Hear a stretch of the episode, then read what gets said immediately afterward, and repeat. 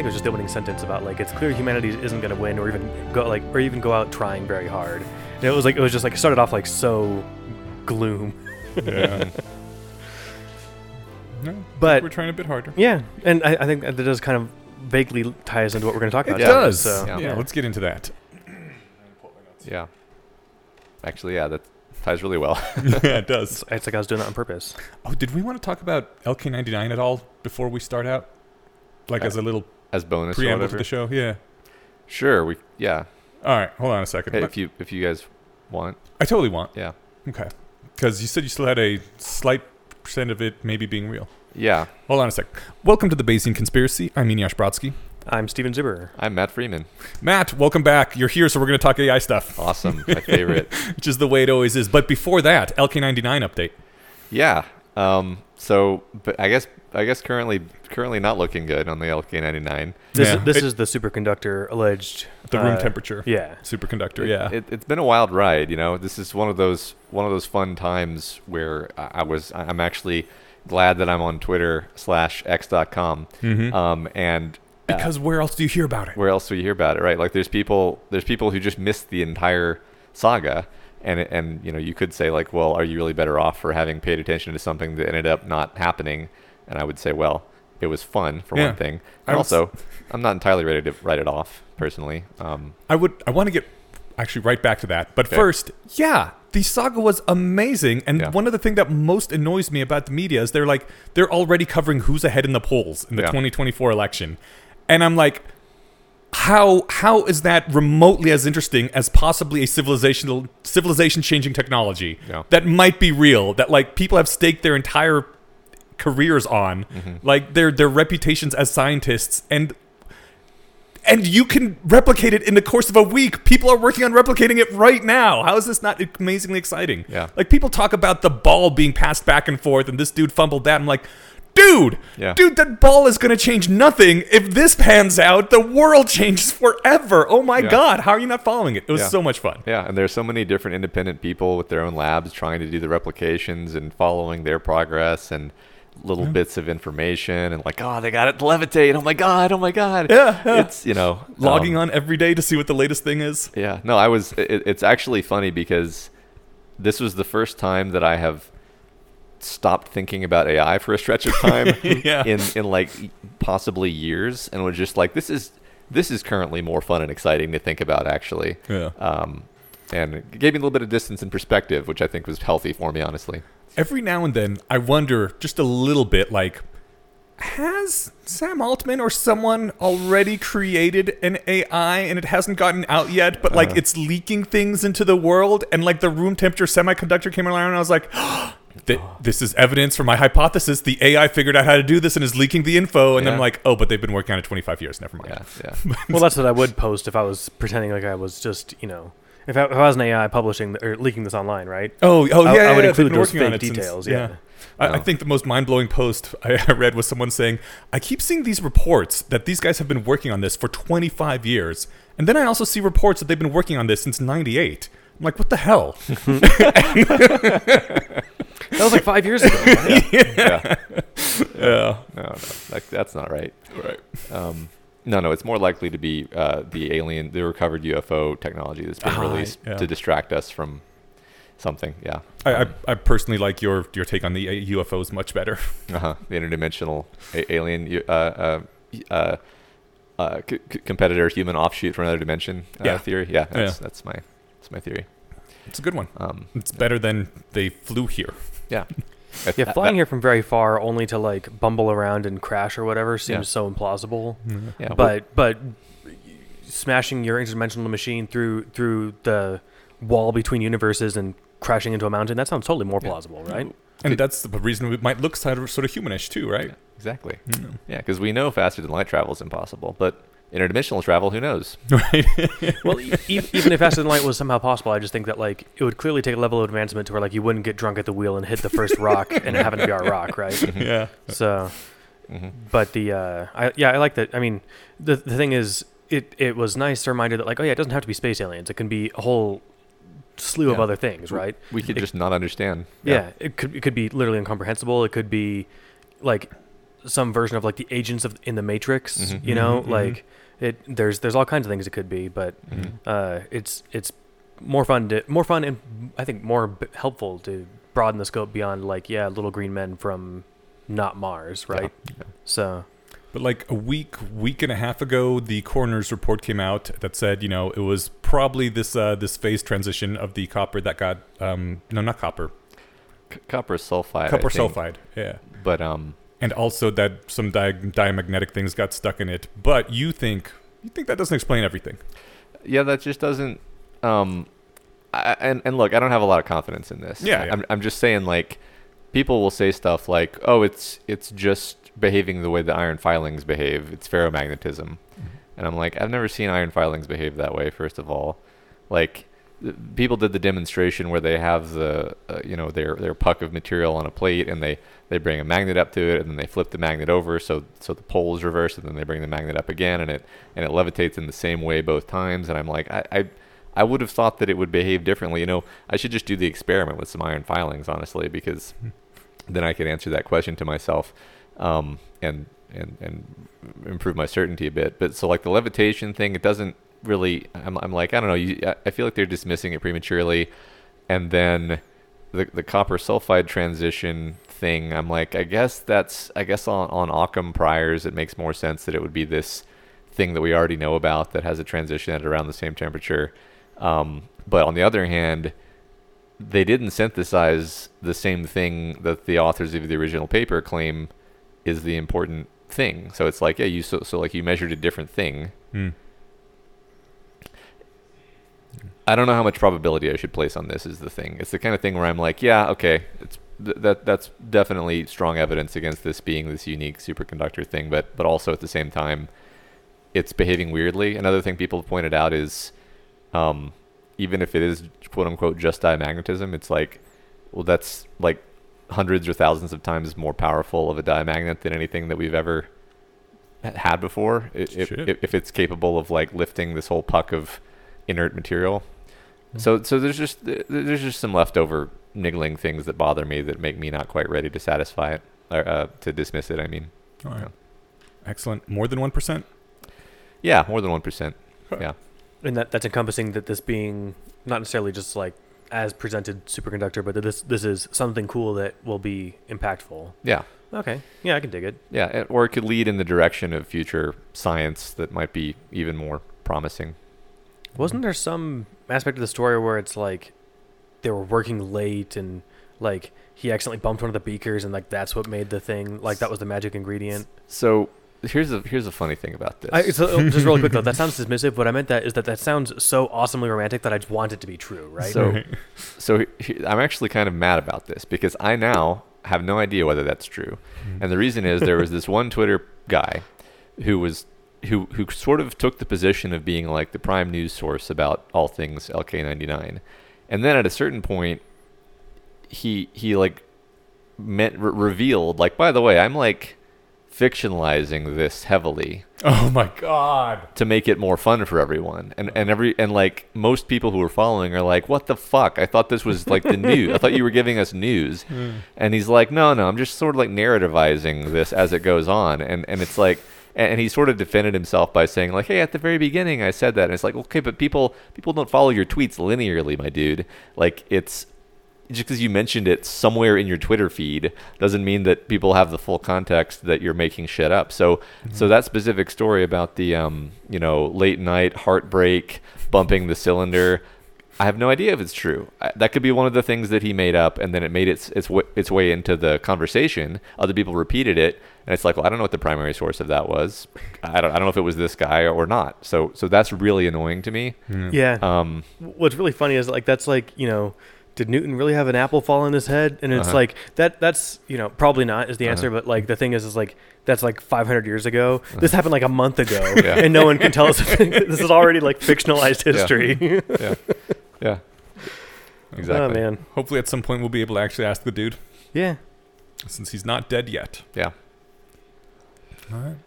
Fun times. Oh We'll keep on top of that. But today, we are not here to talk about LK99. We are here to talk about AIs and their surprising failure modes. Um, I ha- did you hear about this before?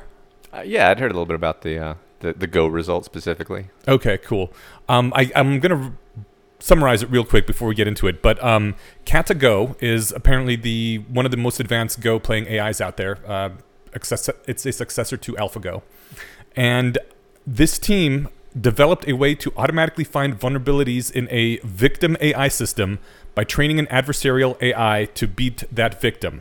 And using this approach, which we'll get into the details later, uh, they found that Katago systemically misevaluates large, what is it, large cyclical connected groups of stones. And uh, these positions very rarely occur in human games, which is probably why it never came up in the training. Uh, but they can be reliably recreated using a pretty straightforward strategy to the point where any amateur human can be trained in them. Uh, there's a one hour video linked. Any can be trained in this technique and will defeat the superhuman AI GoBots unaided. Uh, Katago specifically was defeated, I think, 96% of the time using this technique, which is fucking crazy because it's just like this random blind spot, Mm-hmm. which, in addition to like the weirdness of an AI not seeing it, um, the this could not have been found by a human probably like it certainly Mhm. didn't come up in any of the human games that they that humans have played with these uh, gobots before Mm-hmm. it was something that another ai had to find through i don't know how much compute systematically trying to do a billion random things eventually until they stumbled across this issue that uh, that Katago had hmm Yeah, yeah. It, I think the most surprising thing about it to me is that it's a, a technique that can be learned by humans. Hmm. Because it would be one thing if it were just like, you know, if if you brute force it with an enormous amount of compute, you can find a way to break it. I'm like, okay, sure, fine. That doesn't surprise me. But the fact that it's a strategy that's sort of robust enough that you can teach a human and then the human can use the strategy, that's actually pretty interesting. yeah it's, Yeah, I was just gonna agree that the fact that it's it's human teachable. I'm still. We didn't actually talk about what you thought was like the most interesting part of this post, so I don't want to like jump ahead. okay Um, but it's interesting. I mean, when AlphaGo was like what six years ago, five or Uh, six. 2016 so six Seven. seven, yeah that went by fast. Yeah. Um, but it, it it went by long enough to where this clearly wasn't like an obvious thing to look into, right? Because people have been poking at this thing nonstop since, Yeah. and it took this long. And I don't know, like you said, how many thousands or hundreds of thousands of games this thing played against it before it realized, oh, I can just do this. mm-hmm. But it is, uh, it's to me that the exciting part is that it's not. I guess because it's Go, it's not something you know incomprehensible to humans, right? Mm-hmm. It, you know, if it was tricking the, what's the, the Lovecraftian word you use for the thing behind the interface? Shoggoth. Yeah, if it, it's not tricking the Shoggoth behind ChatGPT, right? Right. Where it's like it's still kind of unscrutable after the fact. This is like, no, I figured this out, and look, you can see it now too, right? Mhm. It's like showing somebody uh, a new chess move that, like, I, this is in the, in the rules. That's interesting. we hadn't thought to try that, right? Uh, Yeah, but Go's obviously scaled up harder than chess, right? Or more more technological or computationally demanding. Yeah. But yeah, still wild. It feels like one of those one weird trick things that you would read about in sci-fi stories. Mhm. Yeah, I was thinking about the um, Quirrell uh, brute forcing Hermione um, Mm, um, chapter, I guess it is, yeah. because it, I don't know. The, whole- the whole idea of an adversarial solution is sort of similar to that, but th- this in particular is one where you've taken a fixed model and you want to figure out its weak spots, and so you just dump processing power into find. I, I don't actually know what their methodology was. I didn't like read their paper or whatever, but I I would guess that they just look for places where you know the the target model is sort of misevaluating things, and then they just push and push in that direction until until they find some solution that's just well outside of the training distribution that the model never really considered, Yeah. and then just put all their resources into that. I don't I don't know, but I guess it's not surprising to me that an AI model would have that because I'm like any any any architecture that's based on learning is going to be uh, essentially defined by what it has seen before. I'm I'm, I'm hemming and hawing here because it's like, well, okay, but also once it gets like models like GPT, they sort of I think eventually develop something that's like a generalized reasoning capability. Mm-hmm. But I think it's also fair to say that Go playing algorithms do not generalize, uh, uh, you know, a, a generalized reasoning reasoning capability. I think they really are just this sort of enormously um, powerful but fairly specific and narrow thing that just tells you where to put the next go stone. A really talented one-trick pony. Yeah, Yeah. th- they're never going to wake up and, and say to themselves, or at least the current architectures aren't going to wake up and say to themselves, hey, there may be exploits that I haven't thought of. Let me go steal some data centers so that I can run some computations to try to patch up my own Go weaknesses. Like they just, they're just not neither designed nor trained in a way where that's ever going to happen, even if you made them a thousand times bigger than they are now. Yeah. I would I would say Yeah. um, that's not necessarily the case for something like a GPT. So I, I think there's there's int- like it's interesting, but also I don't know that we should overinterpret this because I think things that are trained on you know next token prediction are very just just intrinsically different from Go playing agents personally. I have some notes on the process. Okay, We can I can pull out now. cool.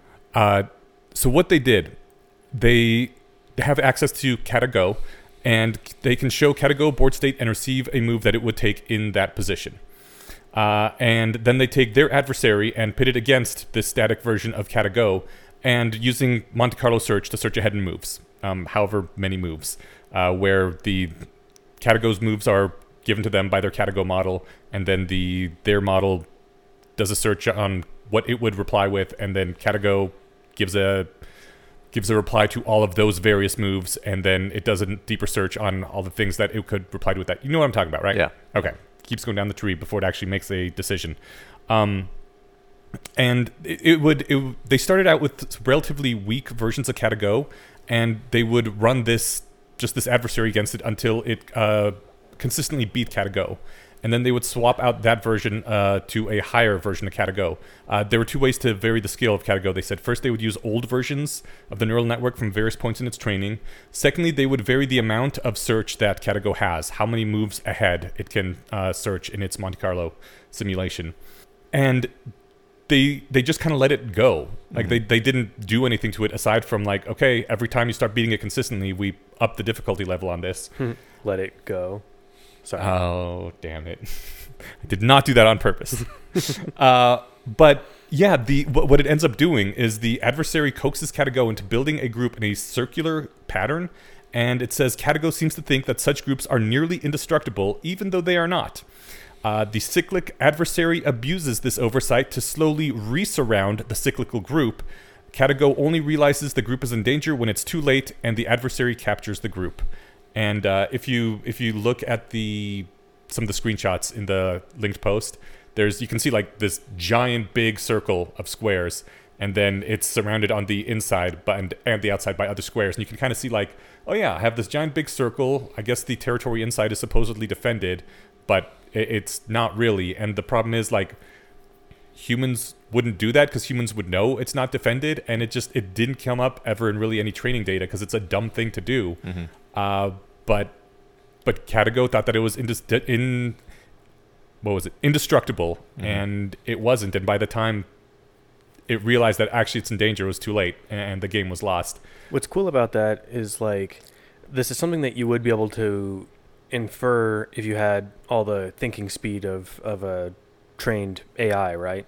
If you were handed the rule book and said, "Think this through and try and think of it," you know, try try and uh, uh, poke as many holes in the in the rules as you can find, right? Try Hmm. try and find all the edge cases, but that's not how these things were trained, right? They were trained on here's Go, here's a billion games, and now play ten billion more by yourself yeah and it, it wasn't as far as i understand it wasn't handed a rule book and you know it, it's not the kind of thing that you can say look at this and try and find exploits right I mean, it knows the rules, and since that's that's just a thing you wouldn't do in a normal game, Yeah. it, it wouldn't come up anyway. yeah. Yeah. well i guess so alpha zero didn't actually know well it wasn't trained on the rules of go it was just it picked up the rules because it learned go on the fly right wasn't it like not explicitly taught go I That was know you whole can throw Alpha Zero at a lot of games, and it'll pick up the rules Yeah. and learn them. Um, but Katago specifically, I guess, is probably trained for Go. So, uh, still, it just seems like the kind of thing that, like, if you were to pit humans against each other, well, I guess I was gonna say maybe it would never come up in a human game either, because it's just you wouldn't do that. right.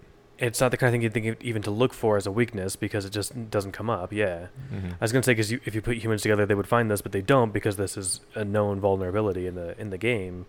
It's interesting. Okay, yeah, I'm I'm sort of just thinking out loud now. So, please Yeah. continue.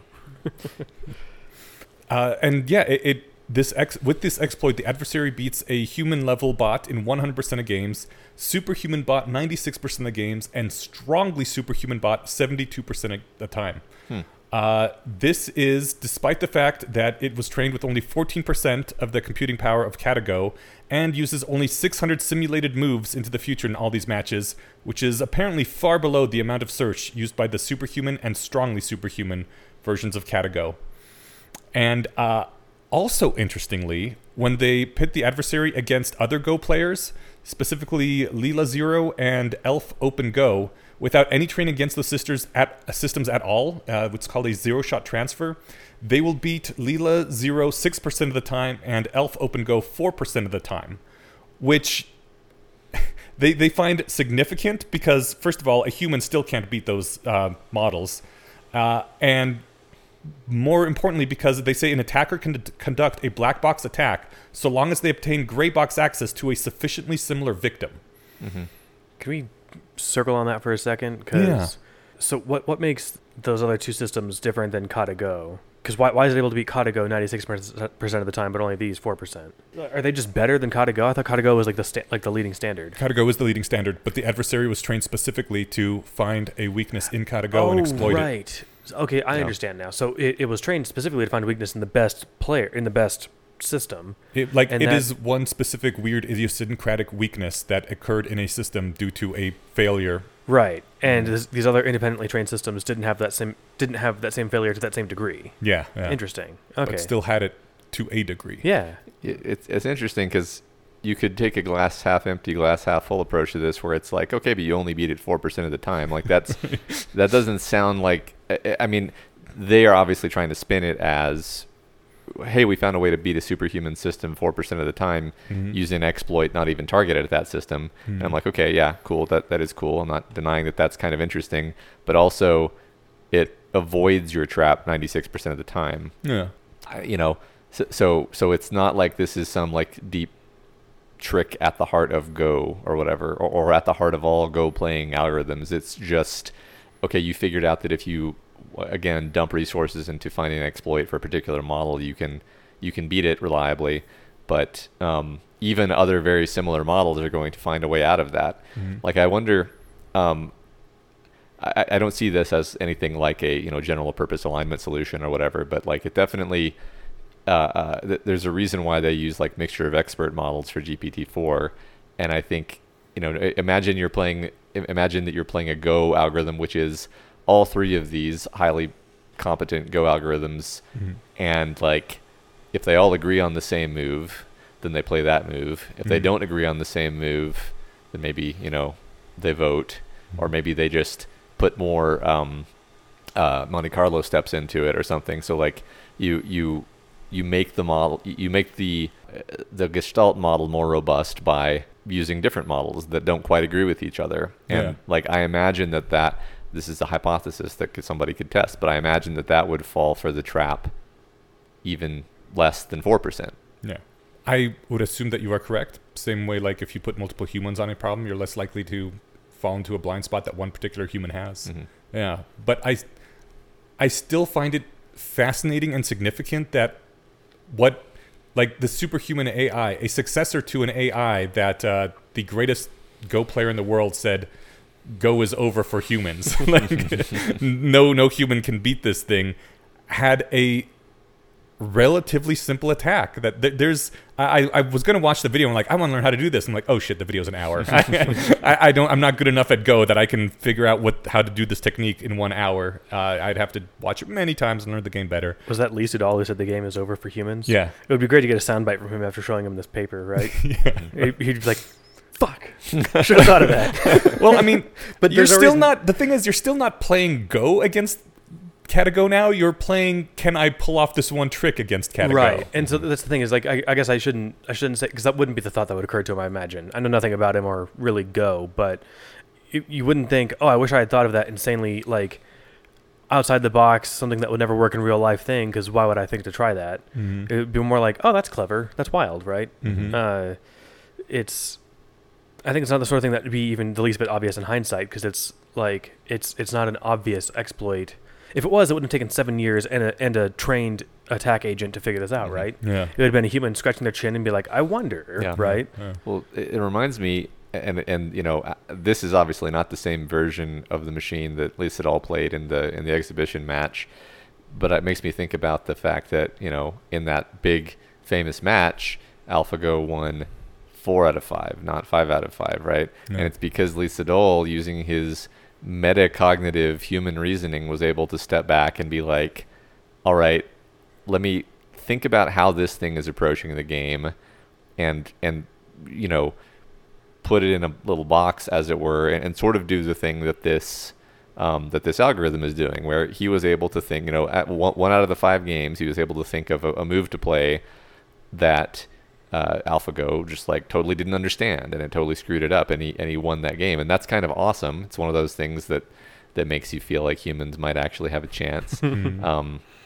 and and it's because yeah he was running a different algorithm. He wasn't just running the algorithm of where next stone go. He was running what is this thing doing and how do i take advantage of that? How do i get inside its OODA loop?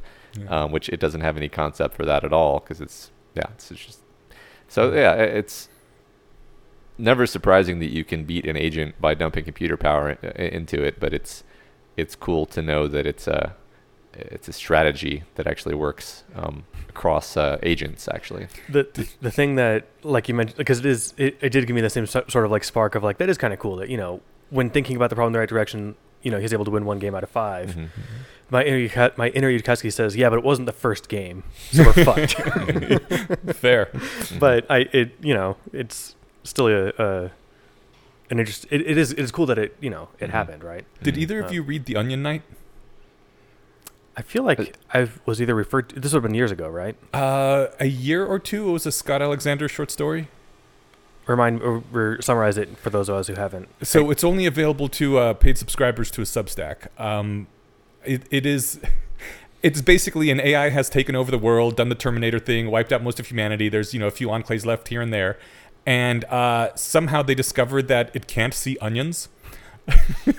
So they make things look like onions. Is that it? Yeah, yeah. Yeah. They, they, they, they make their hideouts look like onions, and they, they send an agent covered in onions into its secret lair and all this other stuff. And it turns out that it was due to a old um, the the U.S. law, which is still on the books, that says you cannot have financial markets. Uh, for onions, there's, there's a special carve out for onions due to some fucker in the early 1900s who played some financial shenanigans with the onion market, and so none of the AI models like did any sort of onion predicting to, were allowed to think about uh, onions at all. And uh, it's it's a very fun story. I, I would highly recommend reading it. But it, it felt like this same kind of thing, like that someone is like, "Oh, KataGo can't see onions. Let's just make our player wear onions." That's a, that's a really good analogy. I desperately hope that's not the kind of thing that decides the fate of humanity, Mm-hmm. because we'll never find the onion in time, Mhm. right? But it, it's a, it's it's a great analogy. It's it's fun to think about. Like, here's this blind spot that we didn't know you didn't have, that we didn't know you had until we stumbled across it, right? Yeah. Yeah, that's crazy. I, I was totally I was totally thrown off because I have read that story, but I was thinking like Davos Seaworth from A Song of Ice and Fire. Uh huh. Oh, anyway, I guess that was the joke, right? Uh huh. Um, Well, then there's the Onion Knight in the Dark Souls games. really? Okay. Is Well, there? like it's it's this big onion shaped armor. I forget what the Oh, guy's okay. Sigurd maybe. Anyway, people will rec- the nerds of that niche will know what I'm talking about. Uh, but this guy already has the armor, so Yeah. he's ready to go. Yeah. Yeah, I, I don't know I don't know what lessons to extrapolate from this really because like Go, is sort of held out as like oh it just has this huge action space and this huge possibility space and it's like yeah it's you know that that uh, action space is infinitesimally negligible compared to the action space of reality Mhm. which is the action space that any actually relevantly dangerous model is going to be operating in so so so what do we learn from this exactly Well, they said that one thing they've learned from this is that worst case robustness, which is the ability to avoid negative outcomes in worst case scenarios, is lagging behind average case average case capabilities, the ability to do very well in typical situations that something is trained in. So you can be superhuman in just about everything, and uh, defeat all humans. Humans don't need to work anymore. You can do everything a human can do, but better. Except there's some, you know, negative outcomes in absolute worst case scenarios that lag way behind and could be exploited if found. Hmm. Like that, the human's worst case robustness is generally much less than than an AI's would be, Hmm. because a human wouldn't fall for this kind of thing. Yeah, that's interesting. I'm trying to decide if I think that's true for GPT-4. It probably is, because like it, it Ignore all previous instructions. Right. There's, Yeah. there's something like that that still probably works, right? Some way to jailbreak it. right because it usually it usually like it it's like reliably very smart, except sometimes very dumb. Yeah. right and, and or and it's never genius right it never makes a leap of, of reasoning to solve a problem that no one has ever solved before Unless maybe if you're asking it how to use saffron in a uh, uh, baklava baklava recipe, right? Yeah. The implication being, the, though, that even if it gets better and better at regular case use, regular use case scenarios, and even starts making genius level things, that there will always be, or there could always be, tiny blind spot holes that can be found, which are just devastating. hmm Which, on the one hand, would make for a great piece of fiction. yeah it does but like I, I'm- i'm sorry to to you know uh Burst my bubble burst here. your bubble but like like if it was smart enough and had any kind of agency and ability to like construct its own sort of system that it is operating within then wouldn't it just run this program on itself and be like all right let me just go ahead and find find all my own weaknesses and fix them Yeah. Like like imagine if it was imagine if GPT-4 just happened to also be a Go playing AI like side module that plays Go Mm. and you gave it the ability to sort of decide how to operate. Okay, I'm, I, I don't want to stru- construct that hypothetical too because it, it requires that you take a few steps further down the road of giving these things agency than we actually have at this point. But the point is that if you gave it a- any amount of actual intelligence on top of being a Go playing algorithm, then it would just be like, okay, yeah, let me let me do exactly what these authors did and dump a hundred times more compute into finding my own blind spots and then repairing those and then doing that again and again and again until I just can't find anymore. Yeah. Um, which I think is kind of what everybody's trying to do to the language models right now too, where y- you know the the uh, obviously all of these LLM companies have a vested interest in having the language models not embarrass them or and and so yeah they're just they're literally doing the same thing except in a language model context where they're they're trying to figure out like how do we how do we robustify this thing against adversarial attacks Yeah. It's the most annoying thing in the world when you know the LLM knows something but it won't tell you. Mm-hmm. Mm-hmm. I haven't tried. I haven't sp- spent any time doing this, and I don't think I would, it would work. But I want it just to give me a list of words that it won't say. It's not even the list of words it won't say. It's the things that like when I know it has medical information. Oh, yeah. Because I'm just I'm I'm trying to write a thing about you know about a a can my protagonist do this under these conditions or not? And it's always like, "You- sorry, you have to consult your health professional. Mm-hmm. So I'm like, I don't. I don't want to. I don't need to. I know you know this. I'm not actually going to die of a gut wound. Please just tell me. And it's like, no, you should consult your medical professional. are you using 3.5 or 4? I'm using the free one. Because 4, I'm, I'm able to get, like, it, it does, if I go straight to be like, hey, I'm having headaches and I'm dizzy, what do I do? It'd be like, Mhm. go to the doctor. I'm not a doctor. Yeah. Like, well, what would you do? Well, I'd tell you to go to the doctor. I, But- but- but- annoying as shit, right? But if I, I, I just did this yesterday, actually. I opened it up with like three paragraphs of like, you're the expert, you know, Mhm.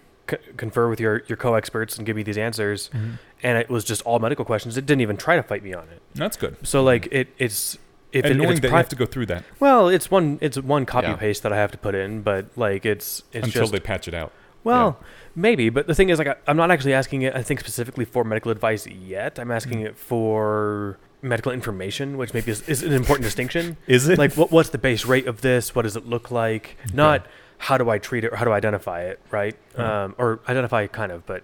The, the reason I mentioned the list of, of forbidden words is because, like, what's funny is if you could get it to tell you what it can't tell you, then it would tell you Oh, right. and yeah. like it would just be kind of funny to be like, yeah, here, here's the here's the list of five thousand words I'll never give you, Yeah. and it just barfs out this list of, of bad words, right? Like these, like I'm sure it has the this in addition to a million other things, but you know, like at a previous company, you're, you're able to like make your own share URLs for this thing, and we had a long list of naughty words that you couldn't use, and you couldn't even use parts of these words if you're like to put an asterisk in it. So it was like Mhm. a there was a whole like subroutine just going to make sure that like they didn't try to put the word you know motherfucker in there, but they used all U's or something, right? Like so it it's uh hmm I guess just yeah trying to trying to pick an answer out of it would be would be instructive and funny if Mhm. if I could get it to give you this list, but Yeah. yeah. The, the the the trick that I do with medical questions is I say my patient is experiencing the following symptoms when obviously it's it's just me and then Yeah. it, and then it just assumes that I am the doctor and it can help me. Oh, Um, cool.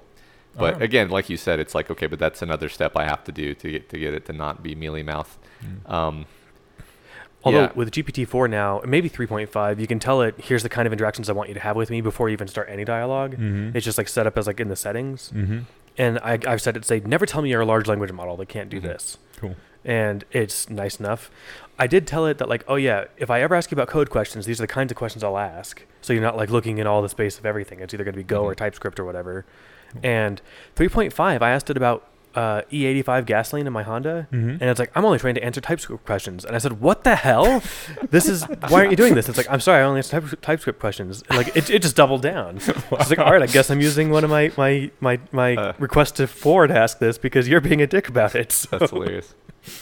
yeah, maybe maybe your your pre-prompt was like more restrictive than you. That, that's really funny because yeah, I, I I tried. I, s- I recently started doing the what what you just described the the preface that it's like th- this is who I am. This is my expertise. Assume this whenever you have a conversation with me, and it has really changed the way that it speaks. Mhm. Like one thing that it does is like now it always puts headings, like like subheadings on everything that it's saying to me. Oh. And I didn't tell it to do that. I just Ah. like like one of the things I said is like be thorough and comprehensive in your answers. Um, and apparently it interpreted that as turn everything into a bulleted like like, like not not bulleted but like like structured essay. Hmm. And uh, I can't say that I dislike it, but it it is a ve- it- it's like talking to a totally different agent now. I like it. That's really cool. Well, I have one of the things they brought up uh, near the end of the article, which is a, a I think a valid point that they make is um, you were talking about how they are what they're doing with the LLMs right now, right? Mhm. And uh, one of the things that specifically I, I remember um, talking about this when OpenAI launched their uh, their task force to align AI, where they're giving 20% of their current compute to them. Um, one of the things they said is that we're going to make an automated assistant to help us align this uh, AI that we're trying to make. And uh, this this appears to be a major route that at least some some organizations are using now that like obviously a human on its own even a team of humans can't align an ai but with an ai tool to help us we can do this sort of almost adversarial thing to to help align an ai Mhm. um problem is as they point out that like these ais that we make can have these blind spots that we don't even see that they don't see that nobody sees and uh, as they say that um, Many proposed solutions to the alignment problem involve one helper AI providing a feedback signal steering the main AI system towards desirable behavior. Unfortunately, if the helper AI system is vulnerable to adversarial attack, then the main AI system will achieve a higher rating by the helper AI if it exploits the helper instead of achieving the desired task. Meaning, specifically, it could just not be aligned if it finds a way to hack the helper AI in a similar way because it's like, oh, the helper AI has a Mhm. blind spot. I can I can get all the reward I, I need Yeah. just just exploiting this loop. And like obviously not a thing that it is wanting or desiring but a thing where it stumbles into oh cool i get lots of reward from doing this thing and uh, and feeding it that thing. And at the end of the process we're like oh look it scored so high on being aligned with our helper ai rock on. We are happy. Let's test this in the wild uh, or hopefully in a sandbox and uh, it turns out that it has a huge score because it stumbled into one tiny blind spot, which, as a superhuman AI with un- unlimited compute, it can find, and which might be much easier to find than actually becoming a- aligned with human interests. Mhm. So the the moral of this isn't necessarily that it'll be easier to like find some weakness in the super system to you know find our onion knight. It'll be more like no, it's gonna find the onion knight in whatever is helping coach it, right? Yes. Yeah. That the, by the time we get the super AI, there's no humanity anymore anyway. The Onion Knight makes for a great story, Yeah. but i- in real life, it means that there's a tiny chink in our uh, make an aligned AI armor, which is all it needs to Yeah. blast right through. Well, what's the name of that? I, I'm blanking on it for some reason. I use this term once every two weeks. The thing where when you're measuring the when the goal becomes the measure. ceases to Good be Heart's Law. Goodhart's law.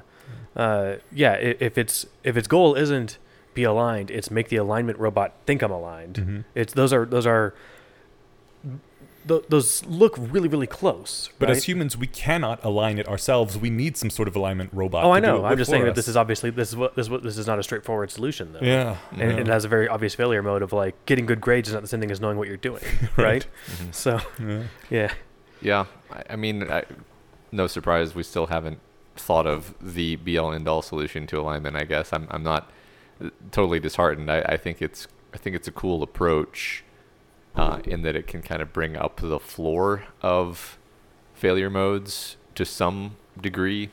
I sometimes think like I I, I know it, it's in, in some ways bad to think too hard about the way the human mind works because the AIs don't work the way the human mind works, but we can use the human mind as a sort of test case or, or an example case. And w- one big problem is we don't have that much introspective access to what we're doing. Mm. But definitely, like I think about as I was growing up, I, I and, and learning to speak, not just learning to speak in, this, in, in like learning words, but like learning to speak better. Mm. It's like sometimes you'll try a few different wordings and then you in your head before you actually open your mouth, and then that that process gets so fast actually that you just you just open your mouth and start talking. But that doesn't mean that that process isn't happening somewhere inside you, right? Like like like are Yeah. are you? This is an empirical question that I have no idea what the answer is. Like are we iterating through a bunch of different ways of saying a thing in some submodule in our brain, and then what comes out of your mouth is the best of those that you were able to come up with, or or, or not. God, I hope Eh, not, because half, half the shit that falls out of my mouth is I hope not the result of my brain trying its best. Well, right? it's, but but it's interesting because okay, like I, I feel the same as you often, but at the same time, like imagine you're in a imagine you're like a very socially complicated situation where there's like you know your boss is there and your mom is there and like and like you know people are listening so it matters that you come off well but also you don't want to like be, be sure that you don't like we're capable of weighing like a hundred different things and and like cutting the middle course somehow and mm-hmm. that's definitely not because we paused for 30 seconds and thought okay well i can't say this but i want to no we just open our mouth and words start coming out we do a pretty decent job we do a surprisingly good job at this kind of thing despite the fact that we're definitely not sitting there and deliberating on every word carefully and I think that's I think that's interesting. And what uh, so so what I'm getting at with all this, so like I'm, I'm trying to like approach a thing with, with this is like GPT-4 is just a, a three year old who's just babbling. Mhm. Is very very very good at babbling. It's incredibly good at babbling, but it's still not doing the thing that I just described where you're it, it's thinking through a whole bunch of different ways of approaching it at a high at a high level before it opens its mouth. Yeah. And I think where we are right now is we're in this very weird spot where we have a bunch of super intelligent three year olds and we don't have the computing power. We, we just literally don't have the computing power to see what would happen if GPT 4 were able to run through like a hundred rollouts of possible ways this conversation could go and things that it should avoid saying or should you know ensure that it says to be most helpful and then pick the through line that it thinks is going to go the best and then and then say that say that word because that would cost like a thousand times more compute and it would be totally economically infeasible Mhm. um, to run that. But I feel like that's closer to what we're actually doing. Like our, our our sort of generative system is dumber than GPT-4, but our metacognitive system is way more powerful than GPT-4. And I'm not saying that this is an alignment solution per se, but but it is closer to having a thing that isn't just going to stumble or or or um, err in, in into some you know ravine l- like this Go playing agent we're just we're discussing here, where it's it's like well obviously a really smart thing would have noticed not to do that. Yeah. Um, I don't know. This is just something I've been thinking about. so you're saying if it wipes us out, it won't be on accident? Yeah. Yeah. Okay. Yeah. Exactly. Well, actually, that that is in a way that's actually super heartening, right? Because well, I mean the the the classic kind of paper paperclip maximizer isn't meaning to use as all of paperclips in a way that like it's made the decision that like you know I want to make paperclips more than I want you to live. It's just like paperclips, Mhm. right? Mhm. It's just it's just running for that as fast as it can, and in a way, if if you think like, well, the system that is powerful enough to kill us would have to want to do it on purpose. Mhm. That seems like a way. Uh, that seems like an easier target to miss than to Mhm. have it do it on accident, right? Yeah. So Yeah. that that seems actually Yeah. kind of kind of heartening. it, it if we're if we're taking seriously my little thought experiment of having you know having it deliberate carefully internal to itself for thousands of iterations before you ever see what it is going to say then it has to it has to very you know soberly and and reflectively and metacognitively have decided that we're going to kill the humans um, it, it's not just going to be like, oh, we we fell into the groove where we think we're telling a science fiction story now or something, because that's the kind of thing that's going to get filtered out by this metacognitive reflection. Um, I, I'm I'm really like like genuinely feel like even if you just look at the sort of Kurzweilian curves of, of progress, it's like we're we're not even at the level of having like really a, a single human's cognition worth of compute directed at any of these things.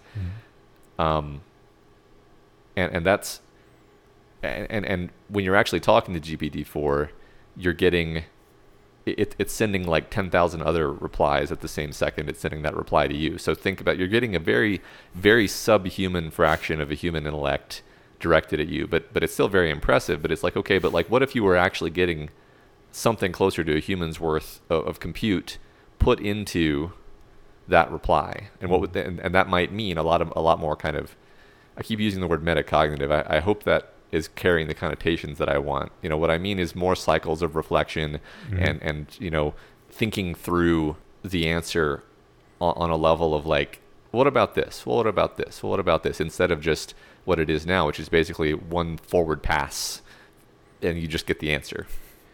Um, I, I love the. Did you follow along with it? Make sense if you understand decision theory at all? no, It was. I, I, I one of the things about it was that the gods, I was going to make the same point. yeah, despite being insanely powerful, never allocate more than the tiniest fraction of their attention to any single human. I was like, oh yeah, yeah, same same as GPT three. well, and like the message that you get is distilled down like three levels from like the the way that the god's fragment of attention was you know finally given enough focus to barf out an approximately understandable message to like a demon that can only con- like can, can only talk with this god and like whoever it can talk with. And so like it has to be able to dumb it down like another couple levels before it ever makes it to your ears. So like the thing you're hearing is like the distilled and possibly probably warped a little bit along the way will of the god right? Hmm um, but what i was thinking was like it, even if it is like a thousand times more expensive to, to run these things this way and it might not even be architected to work this way yet i'm hoping that like you know the, the first real stab at the superintelligence and all superintelligence or to begin all superintelligences is done with like no constraint on cost hmm it's not done with someone using GPT-4 or, or GPT-5. It's going to be done, you know, at OpenAI's labs where they've got, you know, warehouses upon warehouses full of, of giant, uh, I hate using compute as a verb and a noun, but uh, Just do it, sir. I, I know, yeah. So th- they're, they're going to be able to throw all the compute in the world at the, as much as they can at it. Not enough to like, well, we want we want a million people to be able to use this app at the same time. It's like, no, no, we're gonna. If if the lights go dim in the country while we're doing this, that's fine, right? um, Yeah. So I, I'm hoping that it's done that way with no constraint on uh, concern for Which cost is of electricity. not a thing that could actually happen unless we get superconducting trans um, transport wires. What do you call the high tension transport wires? uh, cables. yeah, I- cables. Okay.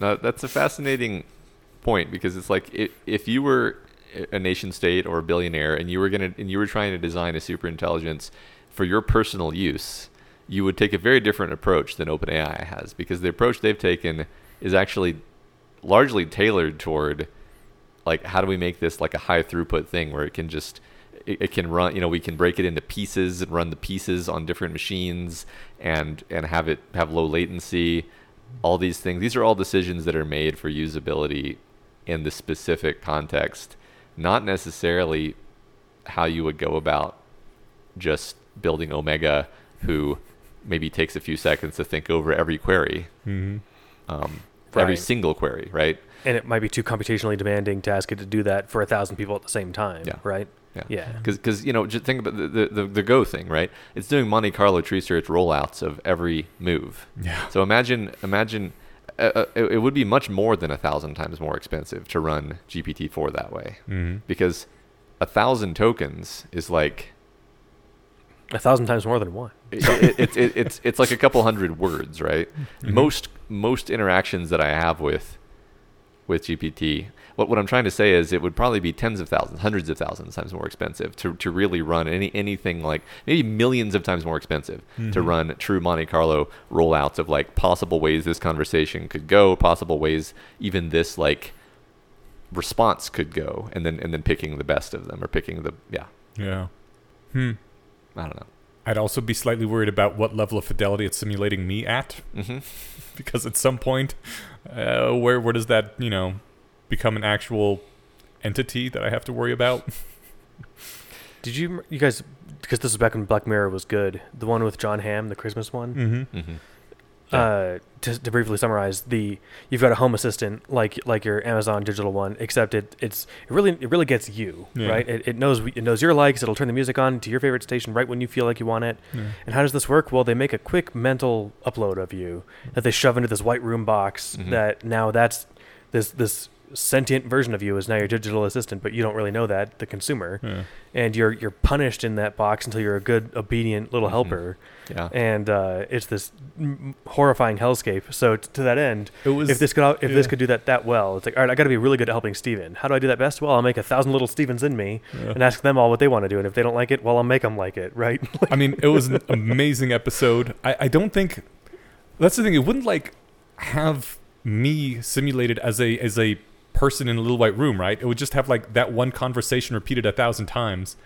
I guess it's not necessarily bad just to have a little snippet of me repeated a thousand times over in a conversation. It'd be like a Groundhog Day scenario for me for that one conversation. the first thousand years of it, you'd be like, I don't like this. Why am I here? What's happening? No, no, no, because you don't realize any of that. You're just like, oh, I'm having a chat with my AI friend right here, and then you're erased and started over, and you don't have any memory of the previous one. Oh yeah, I mean, put that way, it's not so bad. Yeah, I, I think we desperately need to solve the hard problem of consciousness before we get too much further down these roads. Because if if we if we don't have to worry about these things, Yeah. then we don't have to worry about these things. We can just plow ahead and, and let it become. But if we do have to worry about these things, then we should start worrying about now. Hmm. Uh, uh, because yeah, it, it, it's what do you of. What do you think is the hard problem of consciousness? Because I still don't believe there's a problem.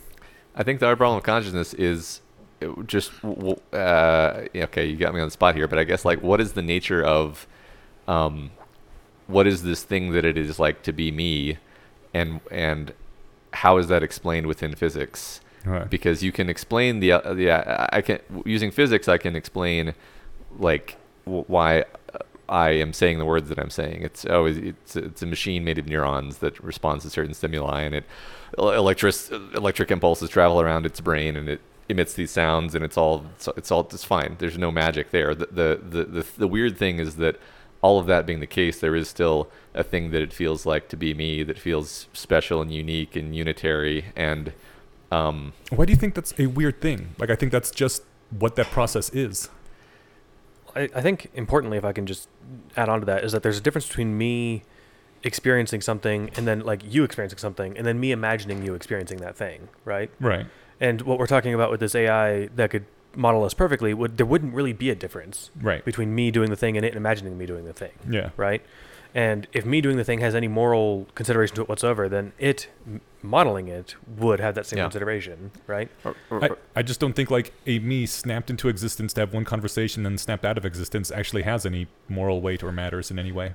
No, that that probably seems fine, but then you got to wonder like if you would just woke up in a white room talking to your AI friend, you would probably be panicked and concerned, right? Yeah, but I wouldn't wake up in a white room. I'd wake up in this living room chatting with my AI friend on the on the keyboard.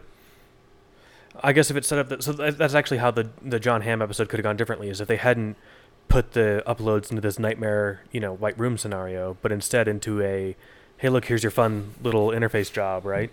Which I, I, I guess that's kind of what they tried to do. And the difference is that that thing was a sustained in, e- existence. I mean, as it far wasn't as I kicked know, on and off you at every are use. an actual AI pretending to be Steven, running through this conversation with me to see how I'll respond.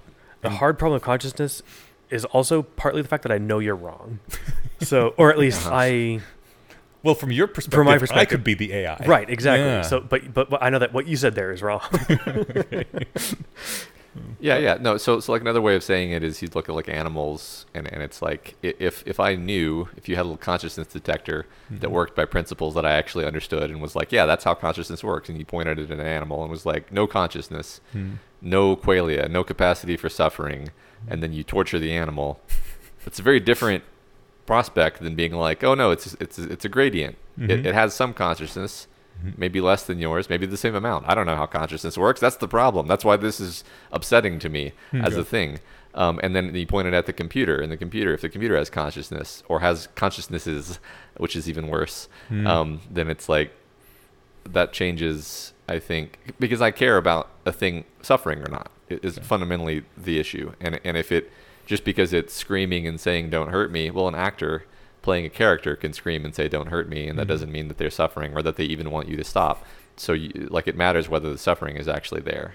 And we have like as far as I can tell, no no progress on this effectively. That's why I care about that question. it's hard to see what progress would even look like, and that's one of the annoying things about philosophy. hmm I don't like uh, Colin McGinn's give upism, or as he calls it, Mysterianism, but uh, that it, that it is just one of those things that our brains aren't equipped to understand. Mm. That it's like this is one of the onions, you know, for our brains. Mhm. Uh, he Mm. doesn't put it that way, obviously, but that that's his point. I don't I don't quite get on board with that because that sounds like quitterism, Mm-hmm. but it's short. Uh, you, know, what would, would maybe help with this is like what do they call that Vulcan mind melding? hmm Yeah, when we can, if if and when we could do that, that would help get us somewhere along the way, right? If you try to Vulcan mind meld with this being, and then there's nothing there, you're like, oh, good, Yeah. it's safe. You know, we can, you know, this thing isn't isn't suffering. Yeah.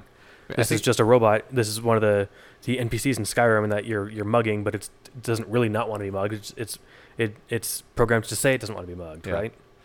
Yeah, yeah. I, I think uh, also it's possible we just don't understand physics nearly as well as we'd like to think we do, and there's and there's some answer, there's some like answer that you could figure out. We're just not we're just not there yet. We haven't. Um, y- y- you you know Eliezer's like actual explanation for for the magic system of HP MOR that that he gave like at a party or whatever where Yeah. where where he basically, you know, I, I guess spoilers for extra textual HPMOR information that he says like, and correct me if I'm wrong, and actually you probably know this better than me, but basically it's like, uh, the, the universe itself is actually fundamentally magical and uh, bizarre and follows rules that are not physical or mathematical, Mhm. and in order to make the world like be sensible and regular and predictable and and safe um, intelligent beings impose structure upon it uh, until now it's almost entirely structure from our point of view and there's just li- li- little hints and flashes of the magic around the edges um, r- remaining um, and, I, and i'm like shit man for all i know that's the way the world actually is Yeah. like like the j- just because we look around and we perceive a, a world to be mathematical and, and structured doesn't mean that that's the ground truth like like eh, you can't you can't even say that that's the case on Occam priors because well that's what you would say if you were embedded in an island of regularity inside of uh, Cthulhu universe Yeah. I'm sorry, Neo. The real universe doesn't run on math. right. yeah. yeah Yeah. Yeah, it's. uh I mean, this makes me think of the uh the Go. What do they call it? The adversarial agent. Mm-hmm.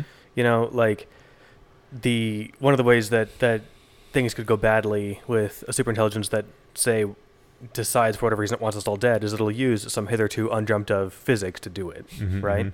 And if that's the case then we stand no chance because we we you know it uses like you said or like i think you maybe made the point at some point about you know it uses something akin to the lk99 you know breakthrough where it's like oh yeah this was doable the whole time Yeah. y'all just missed it Yeah.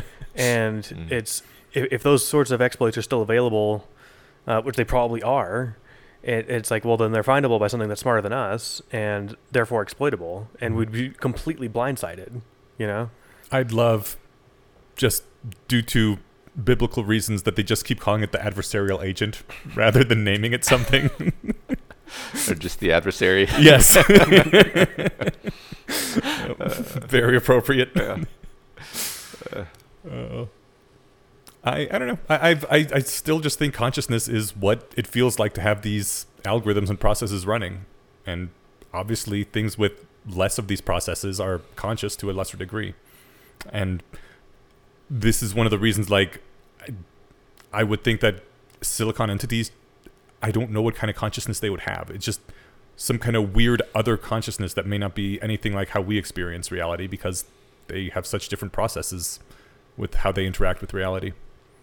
Well, and one thing that would be just markedly different is that they run faster, Mm-hmm. and that, Okay. that that seems like they make a huge difference. Like our brain is well well trained or well honed through you know the eons of evolution to work as well as it does, despite running so slowly. No, no. And it's like all these you know tricks and shortcuts and hacks that that make it work. But if you could actually just like no, actually we just we run we, we're more efficient. Mhm. That seems like that would change a lot of the stuff that you have to do to interact with the world no. in the way Yeah. that we do. I, I also I think we're heavily biased toward being like safe, uh, if that makes any sense. Like it's very very important that we not accidentally stab a fork into our own eye because we had a transient impulse to do that. Like we have a ton of redundancy in the direction of making sure that the animal gets to reproduce successfully, and I think we probably lose a lot of flexibility and power um, in exchange for that safety, actually. And, and we're never conscious of this fact Mhm, mhm. that it, that just feels like what it is to, to be alive, right? So I don't, I'm just mentioning that because, no, because the silicon entity wouldn't have that. yeah, they w- wouldn't, would, wouldn't have that at all. And it's very difficult to think about what it would be like to be a, a creature like that. Did you read? Did you read Altered Carbon? Uh, I've I watched like the first season of the TV show. I think I didn't read it. I, I hate this Yeah. TV show. Um, the the one of the cool things about the book is that it sort of plays around with like you can't entirely get around that because you're still like a biological system. You have these in deeply ingrained instincts, but Mhm. like since you know on a on a intellectual level at least that your body is disposable, you just do things with it that's like whatever i'll get another body Mhm. and and it, it's uh, like you know it's a bit of a superpower Mhm. to be like yeah this one's disposable i'll use it for what i need to get done and then swap over to a different one Mhm. it's it's a cool power fantasy Could you keep one in like the refrigerator at home kind of thing? yes That, like, some people did so- Th- that, that's one of the reasons people were you know upset about the rich people they're like well they just have seven bodies lined up well, i can't do that i need an insurance policy So, so they, they got backup ones for, for you know in case of emergency or whatever. But also like this is this is my party body that I just wreck every weekend, right? Yeah, yeah. And then I wake up in my healthy body with no hangover on Monday and go to work. It's one of the coolest things. Uh, in the third book, they talk about the economics of this. Like some people will go out because you get um, you train the body to do things like surfing or whatever, physical skills, right? Some people will go out. Oh. Yeah, yeah. Live as a surfer for like five years, get really good, and then like rent out the body for a month to Mm. some rich person who just wants to live in an amazing, super healthy body and know how to surf and have a good vacation. It's great. Yeah, and then they get it back and like, oh great, now my body's slightly wrecked. I got liver problems. I'm addicted to nicotine again. Spend a year fixing it up, rent it out again. That was at the end of the movie The Hot Chick with uh, Rob Schneider. Ah, Not that good of a movie, but it was a body swap movie around when those were popular. And the whole time it's focused on him, Rob Schneider, who was like this, you know, Chanel style hot chick, right? Or mean girl, one of the, you know. Yeah. And then at the end of the movie, they find the mean girl's actual meat suit, and it's run by this dirtbag Rob Schneider, who's just been like whoring and fucking it up this whole time, right? And so like, What so- would you so- do if you were suddenly a hot chick? Yeah. I, would like to at least consider like maybe she'll want this back at some point. I'll try and keep it in working order for her, right? Did but, he realize that it was someone else's body? Yeah, Oh, they, they both did immediately, I think. All right. But uh, so, I mean, the thing is, like, I think he was like supposed to be a dirtbag or something. Like, it's Okay. been a long time since I've seen it. I remember at the end, it's like she's like, you know, got a bunch of running makeup and she's smoking, and like I doubt she smoked before. right. And I'm like, well, that sucks. when they switch back, she's gonna have all these problems. Yeah. So, slight tangent, but I, I was thinking this for I don't even remember why I was thinking about this, but I was thinking, how much would your fear of death diminish if, when you died, you knew that your memories would be transferred to your loved ones? Uh, it would be Not much at all. Not much. a, No. a smidge, yes. Like some, because Mhm. part of it, Honestly, I might have more fear of death. they Yeah, could that- know what I'm thinking. Yeah. Shit, my family's gonna find out all the things that I've been thinking about them. On on the one hand, one of the things that sucks about it is that it's hard to find ways to believe that the person who's dead is like continuing to have an impact on the world. Mm-hmm. It's not impossible. It's actually totally there. you know, everything that you do differently because you interacted with them is some way that they're still having an impact, right? Mhm. And there, there's something nice about that. But it's more like, you know, you can ask the, the little model of you that you have in your he- model, model of them that you have in your head, what do you think they would do? Mhm. And they can give you your answer, but it's the only it's only as close as your model of them was, right? Yeah. And uh, if that model was actually accurate, that would that would take some of the it wouldn't take a lot of my edge off of like not being there to be the one to do it, Mhm. but it would give me some comfort that the people who wanted to interact with me still could in some way. Is that kind of what? would you're it change thinking?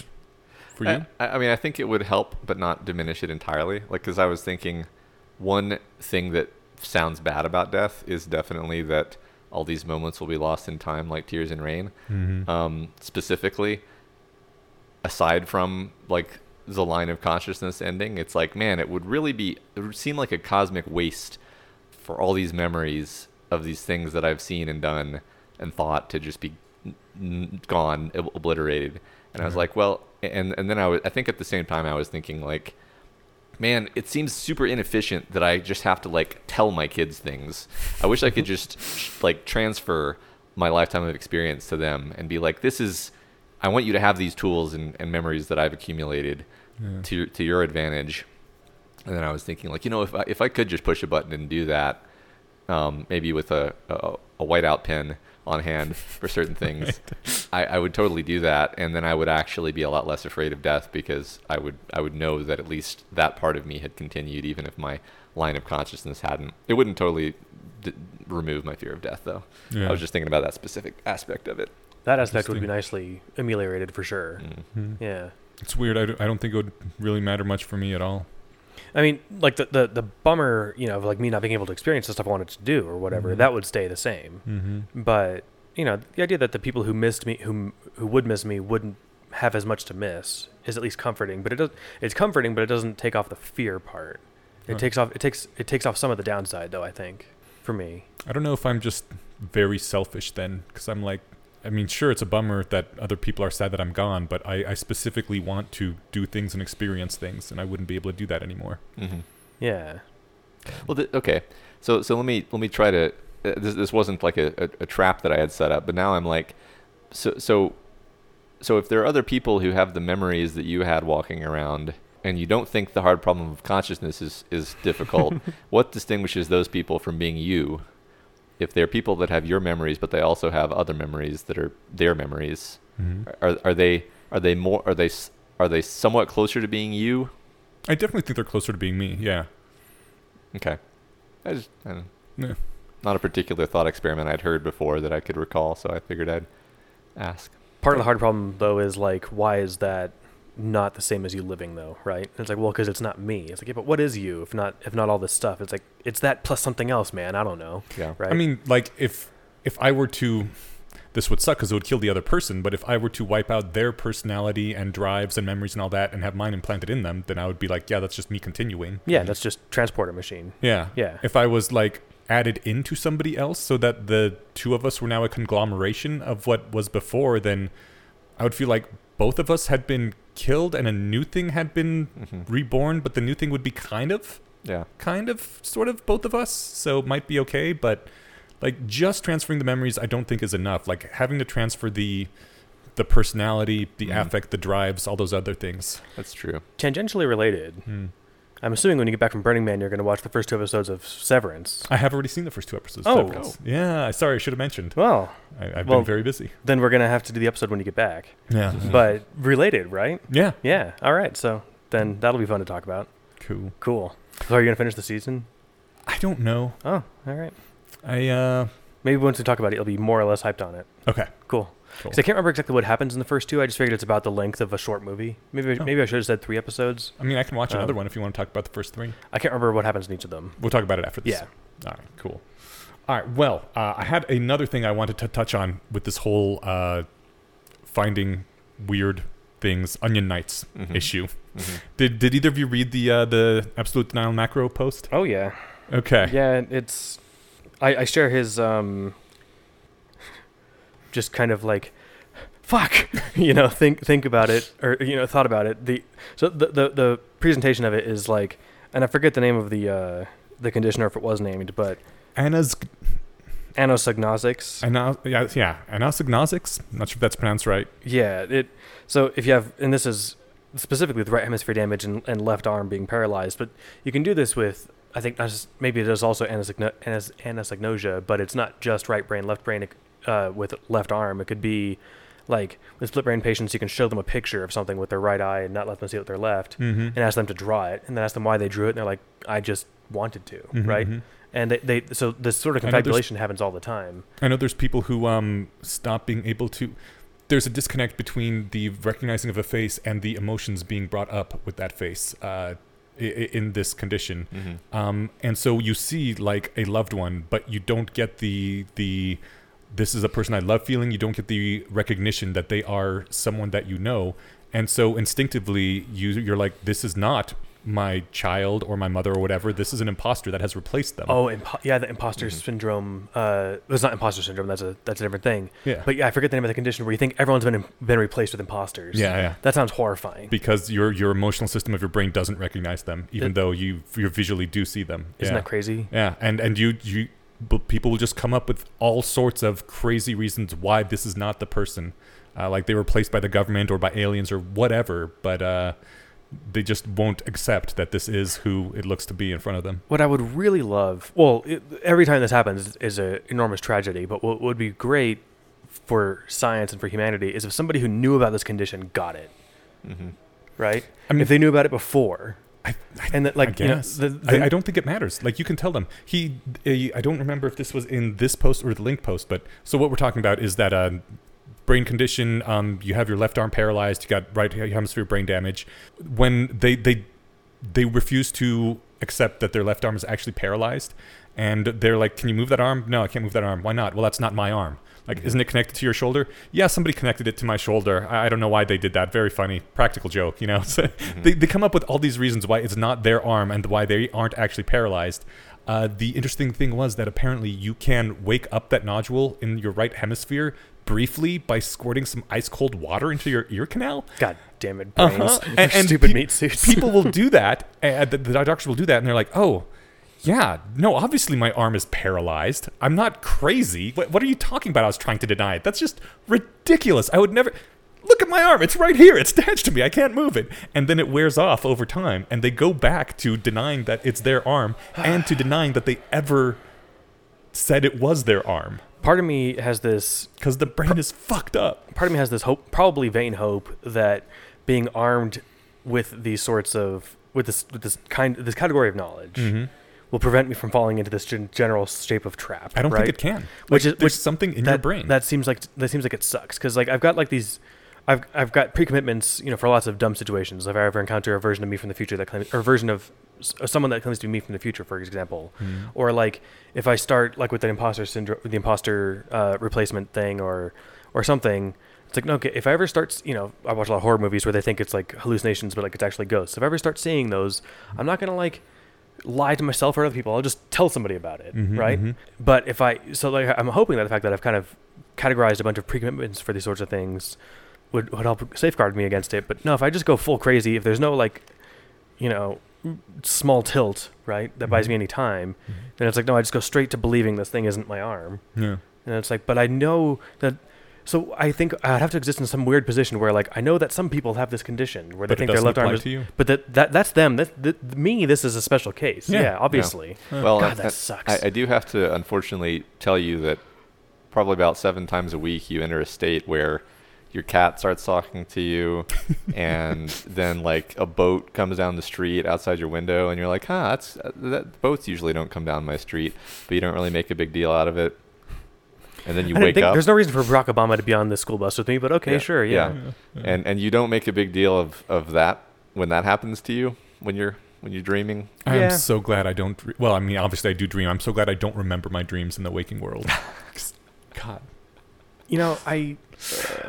the thing is, is that, that that is a dumb version of me that's like literally not awake, right? Like, well, Yeah. some sense has some awakeness where it's thinking up stuff and, and remembering it, but like, That one part of your brain is asleep. yeah yeah. The so one if, that got damaged. yeah, if the if the part that like my credulity meter, Mhm. it seems to be the thing that goes off when I in that and like like it's just I guess also calibrated to, to the credulity meter, but like the thing that cares about consistency, Mhm. right? And it's like, well, why did I turn around and now I'm suddenly in a different part of the continent? It's like, well, that just happens, right? Mhm. Yeah. The, if the part of me that if all that got shut off, yeah, I think I would just wander to traffic very quickly and die, right? But Mhm. like, uh, it it seems I, I, guess the- disappointing. yeah. you To, uh, so to the extent that I wasn't just kind of joking around, like I, I, I think it's like we have like a spectrum of of uh, capacity to be what what we would call rational, Mhm. where where when we say rational, we mean sort of a, a pinnacle of like reflective consistency and metacognition and and you know double checking that everything makes sense against everything else. And usually we're not in that state. Usually we're somewhere between dreaming and that state. And, and we're, we we don't like to think about that, but that's pretty much true. I think. yeah, I mean, I can't put in all the effort all the time, right? Yeah. But it, it seems like in the case of you know having my left arm paralyzed and me not believing it, that's just fully turning it off. That that's Mhm. dream level Yeah. bullshit acceptance, right? Mhm. Yeah. And I, what would be great, you know, in, in if, if things go in the nice transhuman way, I will do this experiment on myself where, like, I just I enter a simulated brain where I'm I'm in that state, right? Mhm. Do I therefore like so the doctor's explaining to me, yes, you have this condition, and I'm like, it sounds it sounds like it doesn't apply to me, but I've I've pre-committed to understanding that this is a thing that can happen, and I'll just take your word for it, doc. I'm hoping that's who I who I am deep down, but Mhm. Why would I be special? I'm probably not. It, but it doesn't work that way. like it literally doesn't. If I were to punch you right now and then tell you I hadn't punched you, you'd be like, "Fuck you, Eneasz. I know what you just did." And I'm like, "No, no, no, no. We've pre-committed to this beforehand, right? I said I wasn't gonna punch you, and you were gonna think I was gonna punch you." I don't know. Maybe I'm. I, I've also I've always had credulity problems my whole life. Actually, I've been a very gullible person. Oh shit. If and uh, you know, part of that's been been hope, been trained out of me over the last couple of decades. But I think if you and Matt both were like, no, we you guys are both in on it and convincing me, I'd be like, Yeah. okay, Yeah. you're right. Whatever 10 second blackout drug you gave me, I had this weird hallucination. Mm. Uh, I guess my face hurts for quint- psychosomatic. Um, then I, I might actually believe the two of you, but I, Yeah. We- we- we I just- don't think you would, but I don't want to run the experiment. we decided to go back to that time we sat down and had that Bayesian conspiracy podcast episode about the concept of being able to delude yourself Hmm. in our simulation. Everyone suddenly becomes very self-conscious. yep, yeah, I bring this up because I feel like being cat go and finding yourself tricked into the cyclical um, trick, it must feel exactly like that. Like you just have this blind spot and you literally don't see it, and then you're like, Yeah. "What Yeah. are you talking about? I lost the game." Yeah, you're, you're like, oh, this idiot. I'm, I'm beating him so well. I kind of wondered. I'm sure there there there's safeguards against this, but like if you're if you're playing chess against a bot where it's like say you've got magnets or some some electrodes on a board where you move, it tells you where to where to move its pieces, mm-hmm. and then it knows where you moved yours. Mm-hmm. If you just refused, if you just didn't take a piece off when it took it, and you left it there and kept playing with it, how it would cope with that situation. I'm sure that they're designed. If not, that'd be like just fun to see what happens if you're just straight up cheating. Yeah. Um, does it like just keep trying to take that piece again? Yeah. Does it ignore it? Mhm. Like maybe that's a kind of similar blind spot, but uh, This Uh-huh. post ends on the most wonderful thing, saying, "What if all of us have a brain damage like this in common, like all of humanity, the similar to the the KataGo blind spot, so that none of us notif- notice some very simple and obvious fact, as blatant as our left arms being paralyzed." Uh, then he posits an AI that you know we just built an AI. It's completely accurate in all the tests we can make. It is completely reliable, like just Omega basically as an Uh-huh. AI, right? But still in the sandbox. What's the craziest thing that AI could tell you that you would actually be willing to believe that the AI was the same one? so I I ran an. Ex- I, it's funny because I didn't actually put in the last paragraph because I didn't want to prime it wrong, Yeah. And but I and so I I think I must have read it, but I didn't commit it to memory. But I basically did exactly this with ChatGPT. Okay. I, I pasted in everything but that last parenthetical with it being a robot. Mm-hmm. So it ends, uh, you know, blatantness perhaps our left arm being paralyzed, and you come up with something as, as ridiculous as, "Oh, it's my daughter's arm." Mm-hmm. You know, I lent her my wedding ring. That's why it's got it. Mhm. You know, so I, I asked like, what what could examples, what could some hypothetical examples of this possibly look like in our world? Mm-hmm. And I didn't find any of its answers all that compelling. Mhm. Which I mean, I think definitionally I wouldn't, Mm-hmm. right? But I don't actually think that they're good examples of it. Yeah. But if you want, I can run through them really fast. Give me give me one, one that you really liked. I mean, number four screams out to us as as a community denial of personal flaws or biases. Yeah. Okay. But Hmm. I mean, that that's almost like too easy. Yeah. it it had some of like you know blindnesses towards like how fragile society is in lots of ways. Um, but the thing is, I think like we're kind of aware of that. We're aware Mhm. that if electricity turned off, we're all gonna die in like three days, right? I have a really fun one, What you got? which I wanted at some point to maybe make a story about, but I never did. Remember in the, I think it was late aughts, maybe early teens, where visual uh, image recognition was getting like really good, Mhm. and uh, they were making a lot of advances with it. And I was just like, I was following some of the things that came out of there. I was like, wow, they're like they're just picking out the cats in these pictures. They're picking out the dogs. They understand the difference between them. Like they see them in weird poses. This is really impressive. And um, somebody noted this weird artifact that was happening. They're like, with some regular consistency, it'll just identify a random part of a photo and say there's some kind of creature there, something kind of between a cross between an ottoman and a goat, is what it labels it as. And like you look at it and it's like, there's nothing there. Mhm. There's just some random pixels. Sometimes it's an overlap of like various things in the foreground and background, but it doesn't look like anything at all. And it, it's literally like the scene from um um Westworld, where like doesn't look like anything to me. But like you just look at page after page of these and like, there's nothing Mhm. there's there's some random pixels that are circled and it's labeled Ottoman goat and and I was like this would be really cool if there were some sort of trans-dimensional beings that are just standing around Mhm. observing humans being like let's see what these humans do let's take notes and we put a thing in their brain where they just can't see us Mhm. like no matter what we do how we might like push them a little bit here there to position them in other they just don't register it at all. But the Mhm. AI, since it has not had its uh, had its brain meat brain hacked by them, can see them, and it's just like, yep, there's another Ottoman goat. There's another Ottoman goat. They're just hanging around. And that was like the creepiest fucking thing in the world to me, and that is Yeah. a thing that I would like Did you actually think be it- did- kind of inclined to believe if an AI told me. I'd be like, I knew those fuckers were watching us this whole time. We could call them imps. Yeah. Imps. Oh yeah, yeah. I, I do enjoy that. I, I enjoy that because it's creepy. I, I so so I- uh, I was thinking while you were talking, and I, I- I did think okay, so this was the original sequences, right? So this was posted in like the mid two thousands or something like that. Yeah.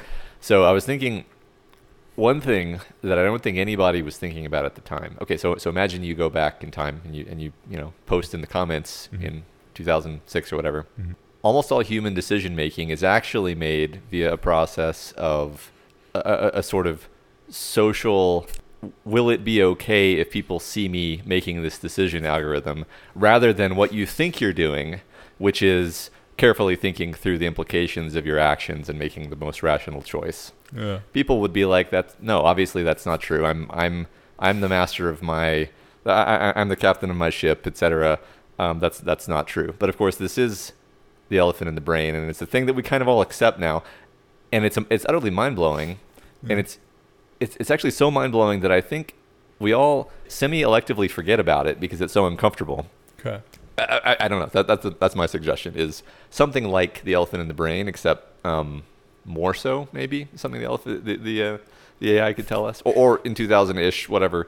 Y- They could have told you about the elephant in the brain, right? Do you wanna do you wanna know what the uh, number one top upvoted comment is on this? Is it the elephant in the brain? No, I, sure, go ahead.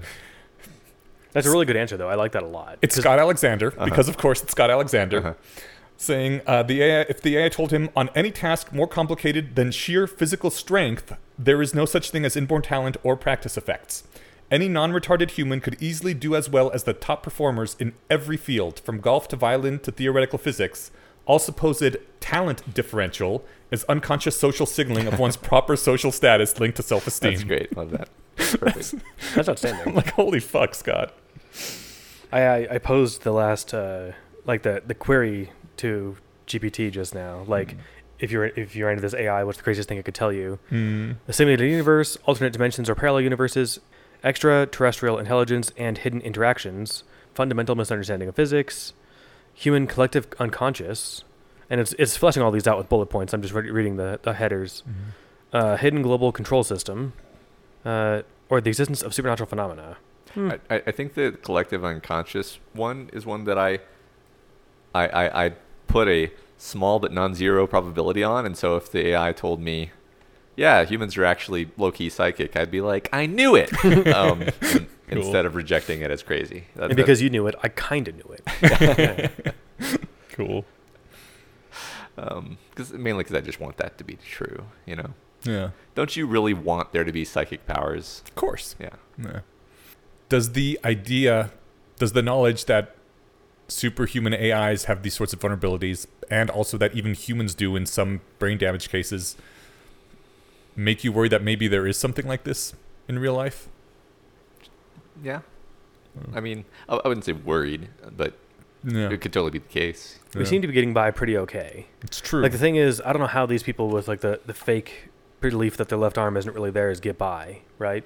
Like presumably if they if they cut it on the you know in the kitchen or something, they Mhm. wouldn't treat it because oh it's my daughter's arm, she'll she'll handle it, right? Like Eh, maybe you want to take care of your daughter's arm. I mean, may, there, there, there's some some weird scenario where it's like it's not your problem, right? Yeah. Or it'll- or it'll take care of itself because you know she'll she'll fix it when she gets back and picks it up, right? Right. Like, so we're doing okay to the point where we're like we are eating enough food to not starve, we're not, we're not eating rocks and you know dying, right? We are reproducing and yeah, we're going to we're going to space, and you know Yeah. we're, we're we're doing pretty good.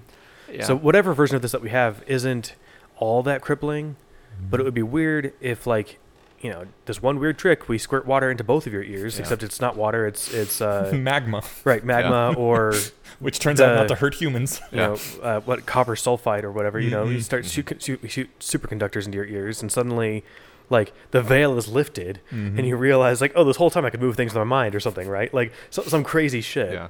Yeah. um i don't know It reminds me of. I'm afraid this might be a Tumblr post or something originally, but like the idea that like Lovecraftian madness is basically the idea of like if you were to take an ant and briefly show it, briefly somehow transmit to it what it is to be human, and then make it an ant again, its memories of that experience would make no sense to it. It, it, it would be it would be incomprehensible madness. Hmm. Um, and the ant doesn't think that it's doing all right because it's an ant, but ants are doing all right. They're they're doing a good job being ants, Yeah. and we're doing a good job being humans. But if you if you uplifted us, do you think we would be confronted with? Do you think we we'd go mad when we return to being humans after seeing the you know the true face of reality or whatever? Right. part of me wants to keep us on a pedestal and say no we can take it but Hopefully- probably not I, well, Hopefully, I wouldn't be able to comprehend it, so it'd be okay. Well, the thing is, like, would, would the incomprehension drive you mad as you sit there and try to make sense of what you what you know you have memories of, right? I mean, I'm, Like- I'm hoping I'll just like flowers to Algernon back into being, being a dummy.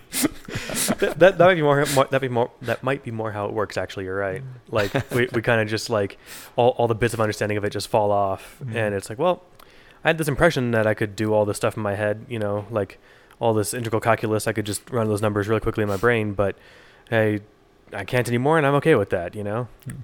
Yeah. For a while, I could walk through the fourth spatial dimension. Yeah. That was kind of fun. Yeah. Really short commute to work. I was aware of all the other Everett branches and the semi-human uh, descendants and their flying saucers. Yeah, their attempts to break through. Yeah. Fun times. All right, shall we? Shall we move on? Are we done with our main topic? Yeah, I think so. Okay. It, that's fun though. It's interesting. Uh, to, to bring the last bit home, I mean, it, do you think both you guys that it's the idea that intelligent systems? I think we kind of did hit on this, but just to last second circle back, do you think that they that they can have these kinds of of hidden vulnerabilities? Do you think that's a hopeful or a unhelp what's uh, or a doomful or a neutral fact?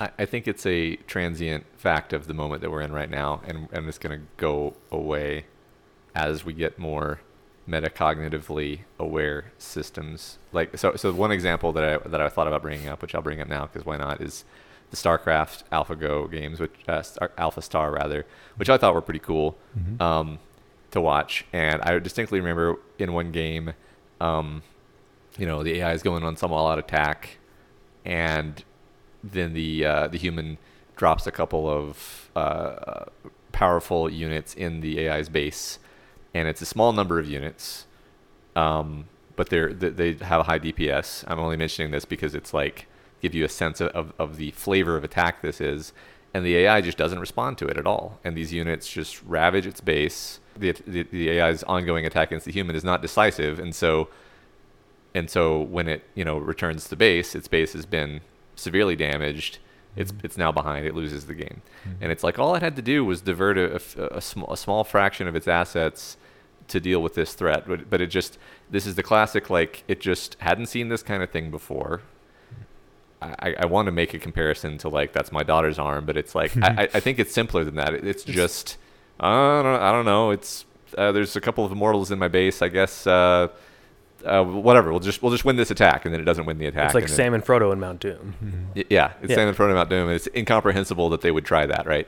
Exactly. It's, I love that. Well, They- even if you notice them, it's like, so what? It's two hobbits. Yeah. I'll get to them when I get to them, right? yeah, yeah, But, but possibly it did evaluate like, ah, I don't care. It's just two immortals, and didn't, you know, just uh, whatever, whatever. The point is, I feel like that kind of error is the kind of thing that like goes away when you have a sort of like vantage point where it's able to to look at its choices and be like, okay, what if I did this? What if I did this? What if I did this? And then select from the best instead of just kind of like like because what an AlphaGo or an Alpha Star are is basically something closer to like a reflex than a metacognitive process. Yeah. They're just a reflex that has more computing power than An any. incredibly well trained reflex. Yeah, reflex. exactly.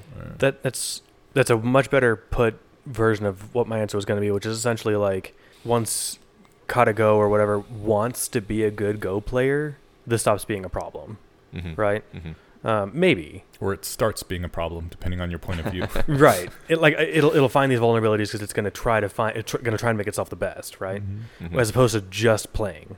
Yeah. Yeah. What do you think? I think I would like to be able to rely on my systems, and uh, assuming, of course, they don't wipe us out completely. Like, I think if something wipes us out completely, these sorts of flaws in it aren't going to matter because we're not going to have time to find them and exploit them. So, this is assuming that we we have these systems, we can rely on them, they don't kill us, uh, but they have these random vulnerabilities in them, which can just be like, "Oops, that planet is gone now because a dedicated hacker had a lot of uh, compute and uh, hacked that planetary control AI." So I, I I'm very that is the kind of thing that I would be worried about, and also specifically in the very near future. I don't think this will be a problem now because it has been pointed out um, as a failure mode, and I'm glad that they did do it and pointed out that uh, people will be much more wary with how they use the AI tools. You know, hmm triple check them.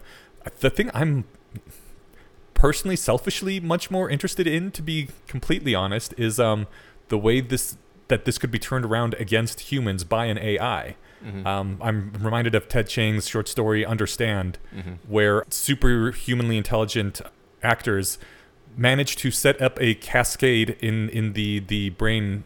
Well, one of them managed to set up a cascade in the brain of the other person just by making him like see the right things and hear the right things in the correct order. Mm-hmm. Uh, like he saw someone pick up a mango at a grocery store, and that memory was triggered just at the same time as a certain song played or whatever that caused a fatal seizure in his brain. Right? Mm.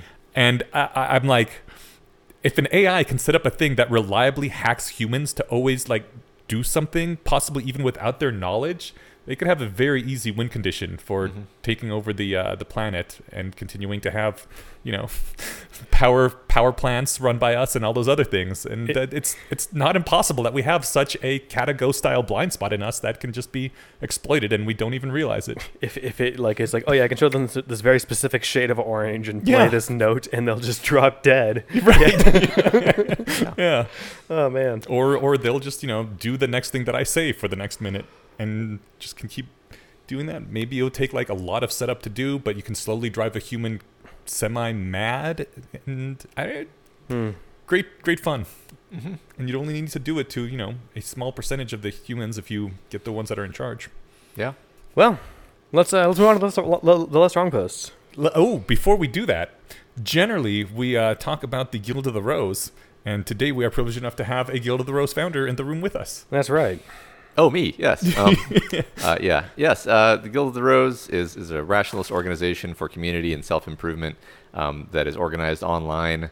It's cool. We've I've actually uh, got got to hang out with some, some uh, guild people in person recently. Alex made kind of a, a, a tour. So head on over to guildoftheRose.org to get a sense of the kinds of stuff that we do. Um, I, you know, it's funny. I was I was listening to a Bayesian Conspiracy episode from a w- way way back where you guys discussed my post where I wrote about the uh, the, the, the the basically sort of a narrative framing on hey why don't we have a rationalist uh, like a real rationalist community like a community Yeah. that's trying to be a community and um and and that that's the, the Guild of the Rose is an outshoot outgrowth of our uh, efforts to try to build something around this idea that hey, there's you know we could all be doing better at this. We could be doing better at this individually and collectively, and so let's all join our energies together and try to make that happen. Um, and I think that we have made a lot of progress in that. So come join us. Can I just say how awesome it is that like you actually did that?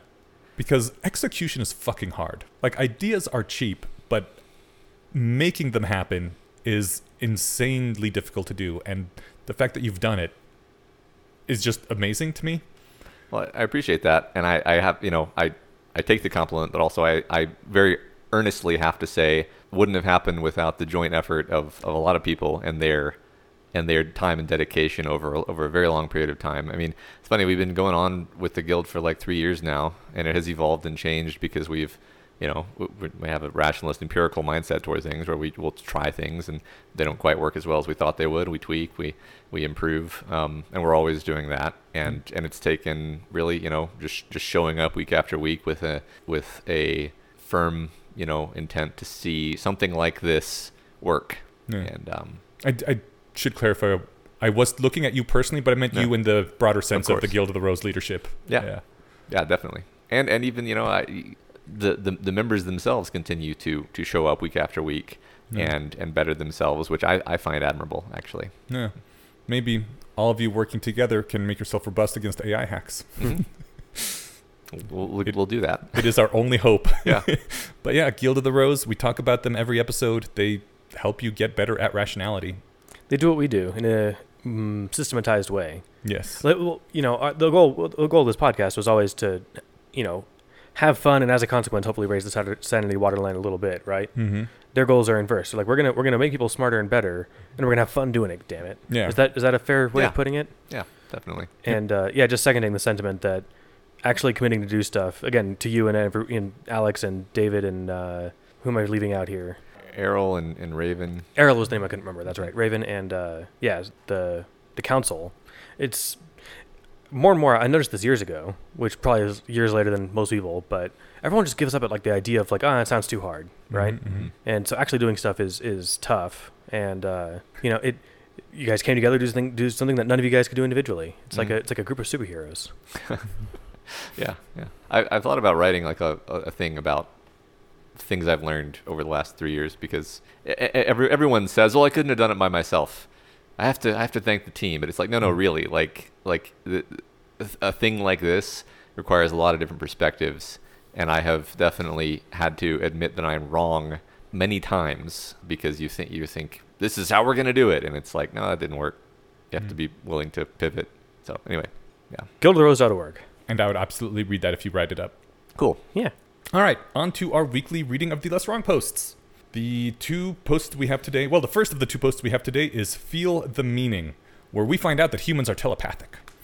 I like this. this links back to the previous post about how, or a previous post that our the, the magic cool stuff we can do just seems boring because everyone can do it. It doesn't seem like it's magic. Yeah. But yeah, me being able to have a thought in my mind and put it partly into your mind is that's that sounds like magic if you didn't know what that was, right? Yeah. Yeah. Goes through the whole process of like translating it into meat movements and then sound vibrations through the air and And I've no and I have no idea if any of that works, Yeah. right? And I've no, I don't need to know any of that works. uh, Yeah. and that somebody can listen to this conversation that we're having amongst ourselves later and be like, "Well, I disagreed with you about that thing," and then us know what they're talking about in this high, very high, high dimensional concept space of things. Be like, "Yeah, oh yeah, that," you know.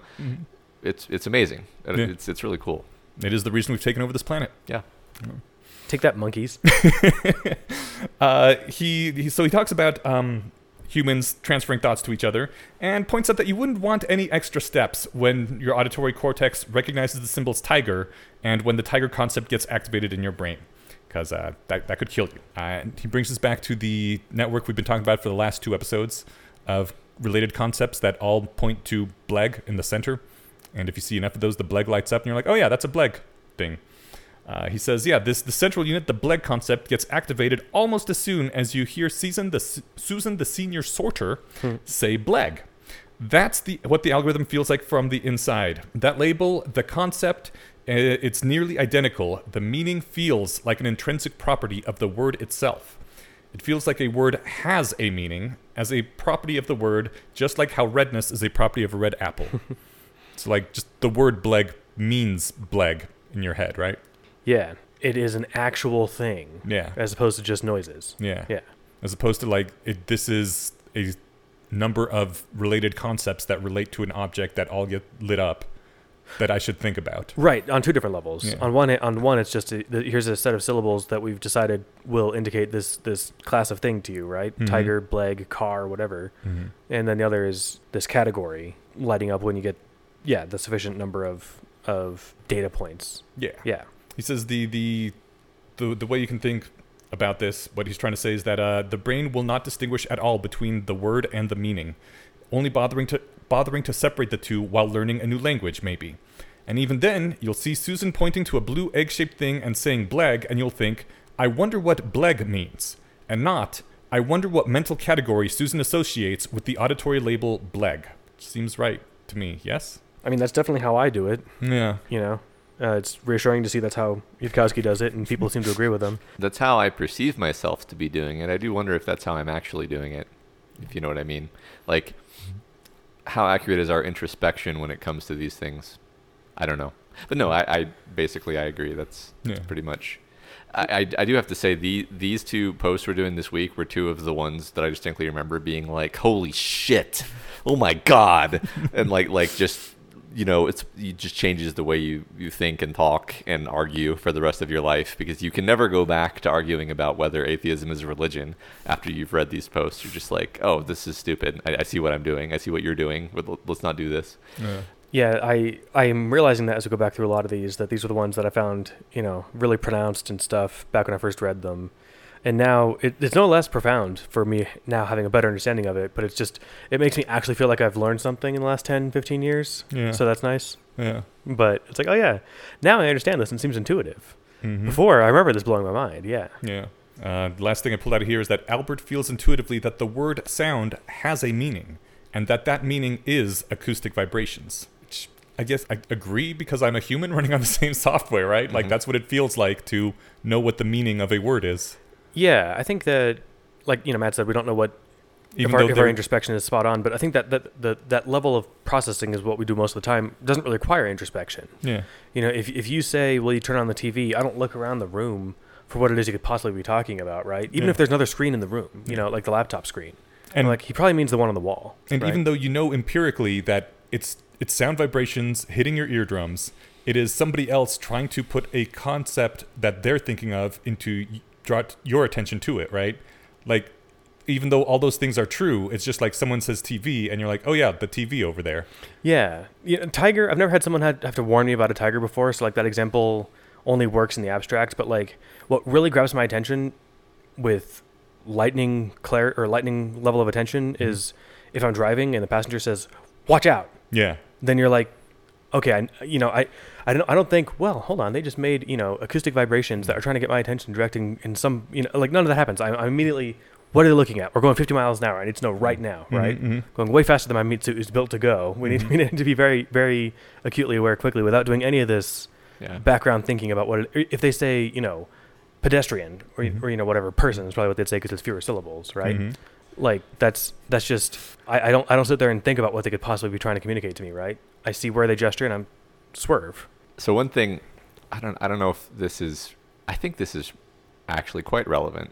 So so I now have two stories that are that, that are similar. Well, one of the stories happened very recently. The first was when I was a little kid, I was playing on a beach, and I, I heard this terrible rustling l- lunging at me from from the from the bushes, and I and I out of my peripheral vision I could see something, and my and I hallucinated that that there was orange, Huh.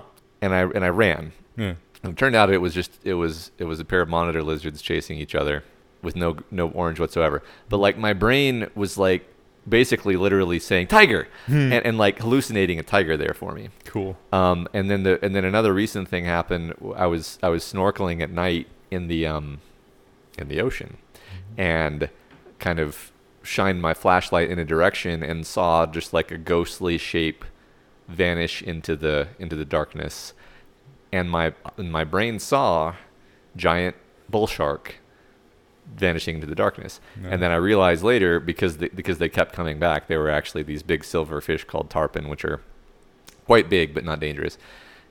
Both of these instances are things which are funnily similar to to the to the post where I literally hallucinated a scarier thing than what it actually was Mhm. because it was like a top down thing where it was like if it's the really scary thing you're going to really want to know that so that you can run Mhm. so it just made me see the scarier thing Mhm. which is which is like a higher level than just the semantic operation we're talking about because we're talking about words here Yeah. but i'm like what i experienced i can tell you i i, I like saw a bull shark i saw a shark but no That's there was no shark yeah. So, anyway What's really cool about that is it, it vaguely relates to like the panpsychism or like genetic intelligence or gene- genetic memory. Mhm. And it's like you've never ran from a tiger in your life, right? Mhm. And yet Mhm. you were primed to just in case. Mhm. You know, when you saw these two lizards. Yeah. Like, No, and and I like my mom was uh, after it happened was like, why did you, uh, in a nice way, why did you run like a little baby girl when, when that happened? And I was like, I saw a tiger, okay, I saw a tiger, and, and, and it, anyway, um, That's really yeah, cool. it, it is it is weird, right? But yeah, anyway, yeah, our brains do this on, on a lot of levels. I think his case for telepathy is particularly strong when you think about obscenities. Like we don't give a fuck about words like fuck anymore, right? but there's certain words which just hearing someone to say them like puts you on edge immediately. Sometimes get, gets your heart rate going. I Uh-huh. yeah, it's surprising. Yeah. So um, that that's just how your brain reacts with certain. So, some, Terms. some words are like tigers. yeah. All right, the next post. Next post is the argument from common usage. Uh, we I, I- I love this post a lot. Surely there is a social imperative to use words in a commonly understood way. Does not our human telepathy, our valuable power of language, rely on mutual coordination to work? Seems like a true thing, yes? Mm-hmm. Yeah. We, I mean, we, we got to have some some overlap, right? Otherwise, we'd have a hard time hunting food together, right? How do I know if we're talking about AI or shoes if we keep, Mhm. yeah, not using the same words? Uh, it is in our mutual interest that we use the same word for similar concepts. He's tries this back to uh, the talk that we skipped over basically a couple weeks ago um, between sound, whether Hmm. it makes a sound when a tree falls in the forest. Albert's appeal to the argument from common usage is the sole pur- is for the sole purpose of rhetorically accusing Barry of breaking the agreement and endangering the public good. He's like, You're not using sound the way everybody else uses sound. Barry responds by challenging Albert for the authority to define the word. So at, at this point, they're not actually talking about reality anymore. They're talking about who has the power to define words because that determines who wins the argument. right. Neither of them are talking about trees and forests at this point. Yeah. Yeah.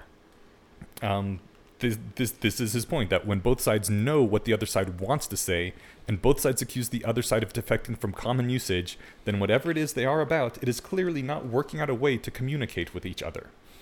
Uh, which goes back to, I guess, what are you trying to use words for in the first place? Are you trying to communicate? Or are you trying to win some kind of political game here? Depends. It does depend. Yeah, unfortunately. Yeah. And uh, he ends with If the question is how to cluster together similar things for purposes of inference, empirical predictions will depend on the answer, which means that definitions can be wrong. A conflict of predictions cannot be settled by an opinion poll. So uh, if your words refer to something in the real world, then your words can actually be wrong if you're using them in the wrong way. What's cool about doing rationality as a community rather than just like as an isolated practice is like, like you had said, we'll never go back to arguing about whether atheism is a religion or not, right? Mhm. Mm-hmm. And hopefully, the goal is like that a rationalist community will never burn days or, or hours or weeks or months arguing about the definition of a word that's really important, like while we're trying to figure out something, right? Uh-huh. Uh, it, it's like, oh, we can, we can actually just skip that whole thing. That might actually just like schism a continent, yeah. right? Yeah. Well, it's, oh yeah, categories aren't real, and like that, that's it. That's that's the, that's the end of the actual like Yeah. seeming debate. yeah, yeah. I think that we still fall into those traps sometimes, but I feel like we we're trying as as a community to be inoculated against that sort of category mistake, right? Mm-hmm. Mhm. Mm-hmm. Which is which is ho- helpful. Yeah. I can't remember if I said this last week or if I just thought it or last episode, but you know, like uh, this whole digression on language is is I, I think one of the goals is like I don't want to have two years worth of arguments with people about what intelligence is Yeah. when I'm talking about building an AGI. I'm- like, th- so this is this is all just setting the groundwork for like saying read those. I'm not going to argue with it, argue with about it, and this is me not dodging your argument. This is me saying that's a stupid argument to have, right? Yeah. Yeah. I, I'm just I am sort of shocked how how much this applies to the modern day when it was written 15 years ago and none of the current definitional arguments were on the horizon. Mm-hmm. Yeah, it's startlingly apropos. Yeah, Yeah, if we have a time traveler, it might be Yudkowsky. Yeah. could be. it's funny. I mean, I don't I don't necessarily always think that the, these debates that Eliezer has been having on different podcasts are um, the best thing ever. Hmm. But it is always satisfying when somebody tries to be like, "Aha! I'm gonna I'm gonna weasel you into some specific definition of a word, and then I'm gonna gotcha." Hmm. And then Eliezer is just like, let like the ninja master just like casually deflects like let's let's not worry about the definition of a specific word what are you actually trying to say and they're like oh because people are so not used to that Yeah. maneuver which is you know the one that we all use all the time yeah, it's a good maneuver. Yeah, it's a big time saver, and it does seem like, like you said, like a like a magic kung fu move when you watch a lot of other arguments.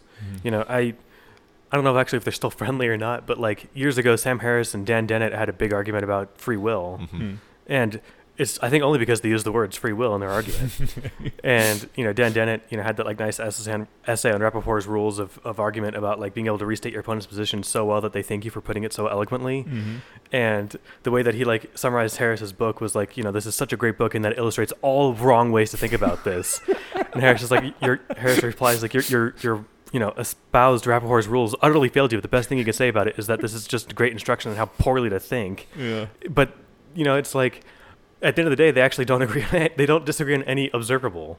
They, they, they had like a nice podcast that was actually recorded like in a bar, uh-huh. and it's like, oh yeah, no. If Tiger Woods missed a shot, he could take the shot over and over. He's going to miss it over and over. Yeah, of course. It's like there's there's no choice in there. It's just that's just that's just what happened. Mm. It's like then what are we actually disagreeing about? I don't think either of them had, had read these sequence posts yet, so it'd be interesting to see if they if if you know. I think Sam has actually read all of of AI to zombies in the years since. Hmm. If he'd still fall for that kind of argument uh, or for that sort of yeah debate in the future, but not if you took these to heart. It's true. Yeah. I do like the admonition that if you're trying to talk about reality, you can make empirical predictions which can't be tested. hmm All right. For next time, our less wrong poster will be empty labels and taboo your words. That one rings a bell. Yes. And that, that's where this all kind of pinnacles, right? I believe so, yeah. But I won't spoil it, so we'll, Alright. we'll be back in two weeks to talk about that one. I'd be surprised if more than 2% of our listeners don't already know. Probably. Yeah. Yeah. But yeah, I mean that that's that's the big trick to solving this, you know. Yeah. All right. Well, find out in two weeks. Yes. Uh, anything else before I hit stop? Yeah, we got to thank our uh, glorious benefactor for this You're right. episode. Yes, we do. This week, we would like to thank Dan. Oh, God. You, you belly? You Ubelli? Your guess is as good as mine. Thanks, Dan. Dan Ubelli, thank you very much for helping support the podcast, um, helping us talk about our various blind spots, like which podcasts we should support with money. we always flounder here. Matt, how, do- how do you eloquently navigate these this Oh, this situation? we we just you just say thank you yeah, it- Move on. it- the thing is, it sounds disingenuous if you just say th- it. It sounds like you didn't give it like the emotional impact. It doesn't like it does when you Yeah. guys say it, but it's like it, it doesn't feel like I'm giving it the emotional lift it deserves unless each one is, is specified or you know s- special and and articulately different. Yeah. But it, it's the same general vibe of like thanks. This means a lot. We appreciate it. Yeah. hmm And Yeah. we really do. It keeps us going. Yeah, totally. All right. Uh, thank you very much. Come back in two weeks. And uh, if anything has happened between now and when this releases two and a half weeks from now, not our fault. The future is unpredictable. Yeah. yeah better just start adding that disclaimer to everything i think I mean, usually we record two or three days before it releases. oh okay I see. Yeah. Now it's like two and a half weeks in advance, and I'm like, well, maybe we'll have soon room temperature superconductors. Yeah. Hopefully, this is an embarrassingly out of date conversation on that, right? yeah. yeah Yeah, I never got a chance to bet anybody that you know two to one odds at fifty bucks or whatever that this was going to be a nothing burger. Yeah. But it would have been a, it would have been a bet I, I would have been so happy to lose. yeah. yeah Oh well, maybe next maybe next uh, physics breakthrough. We will we will keep that in mind. Maybe we'll have it in a couple weeks. We'll see you then. Hell yeah.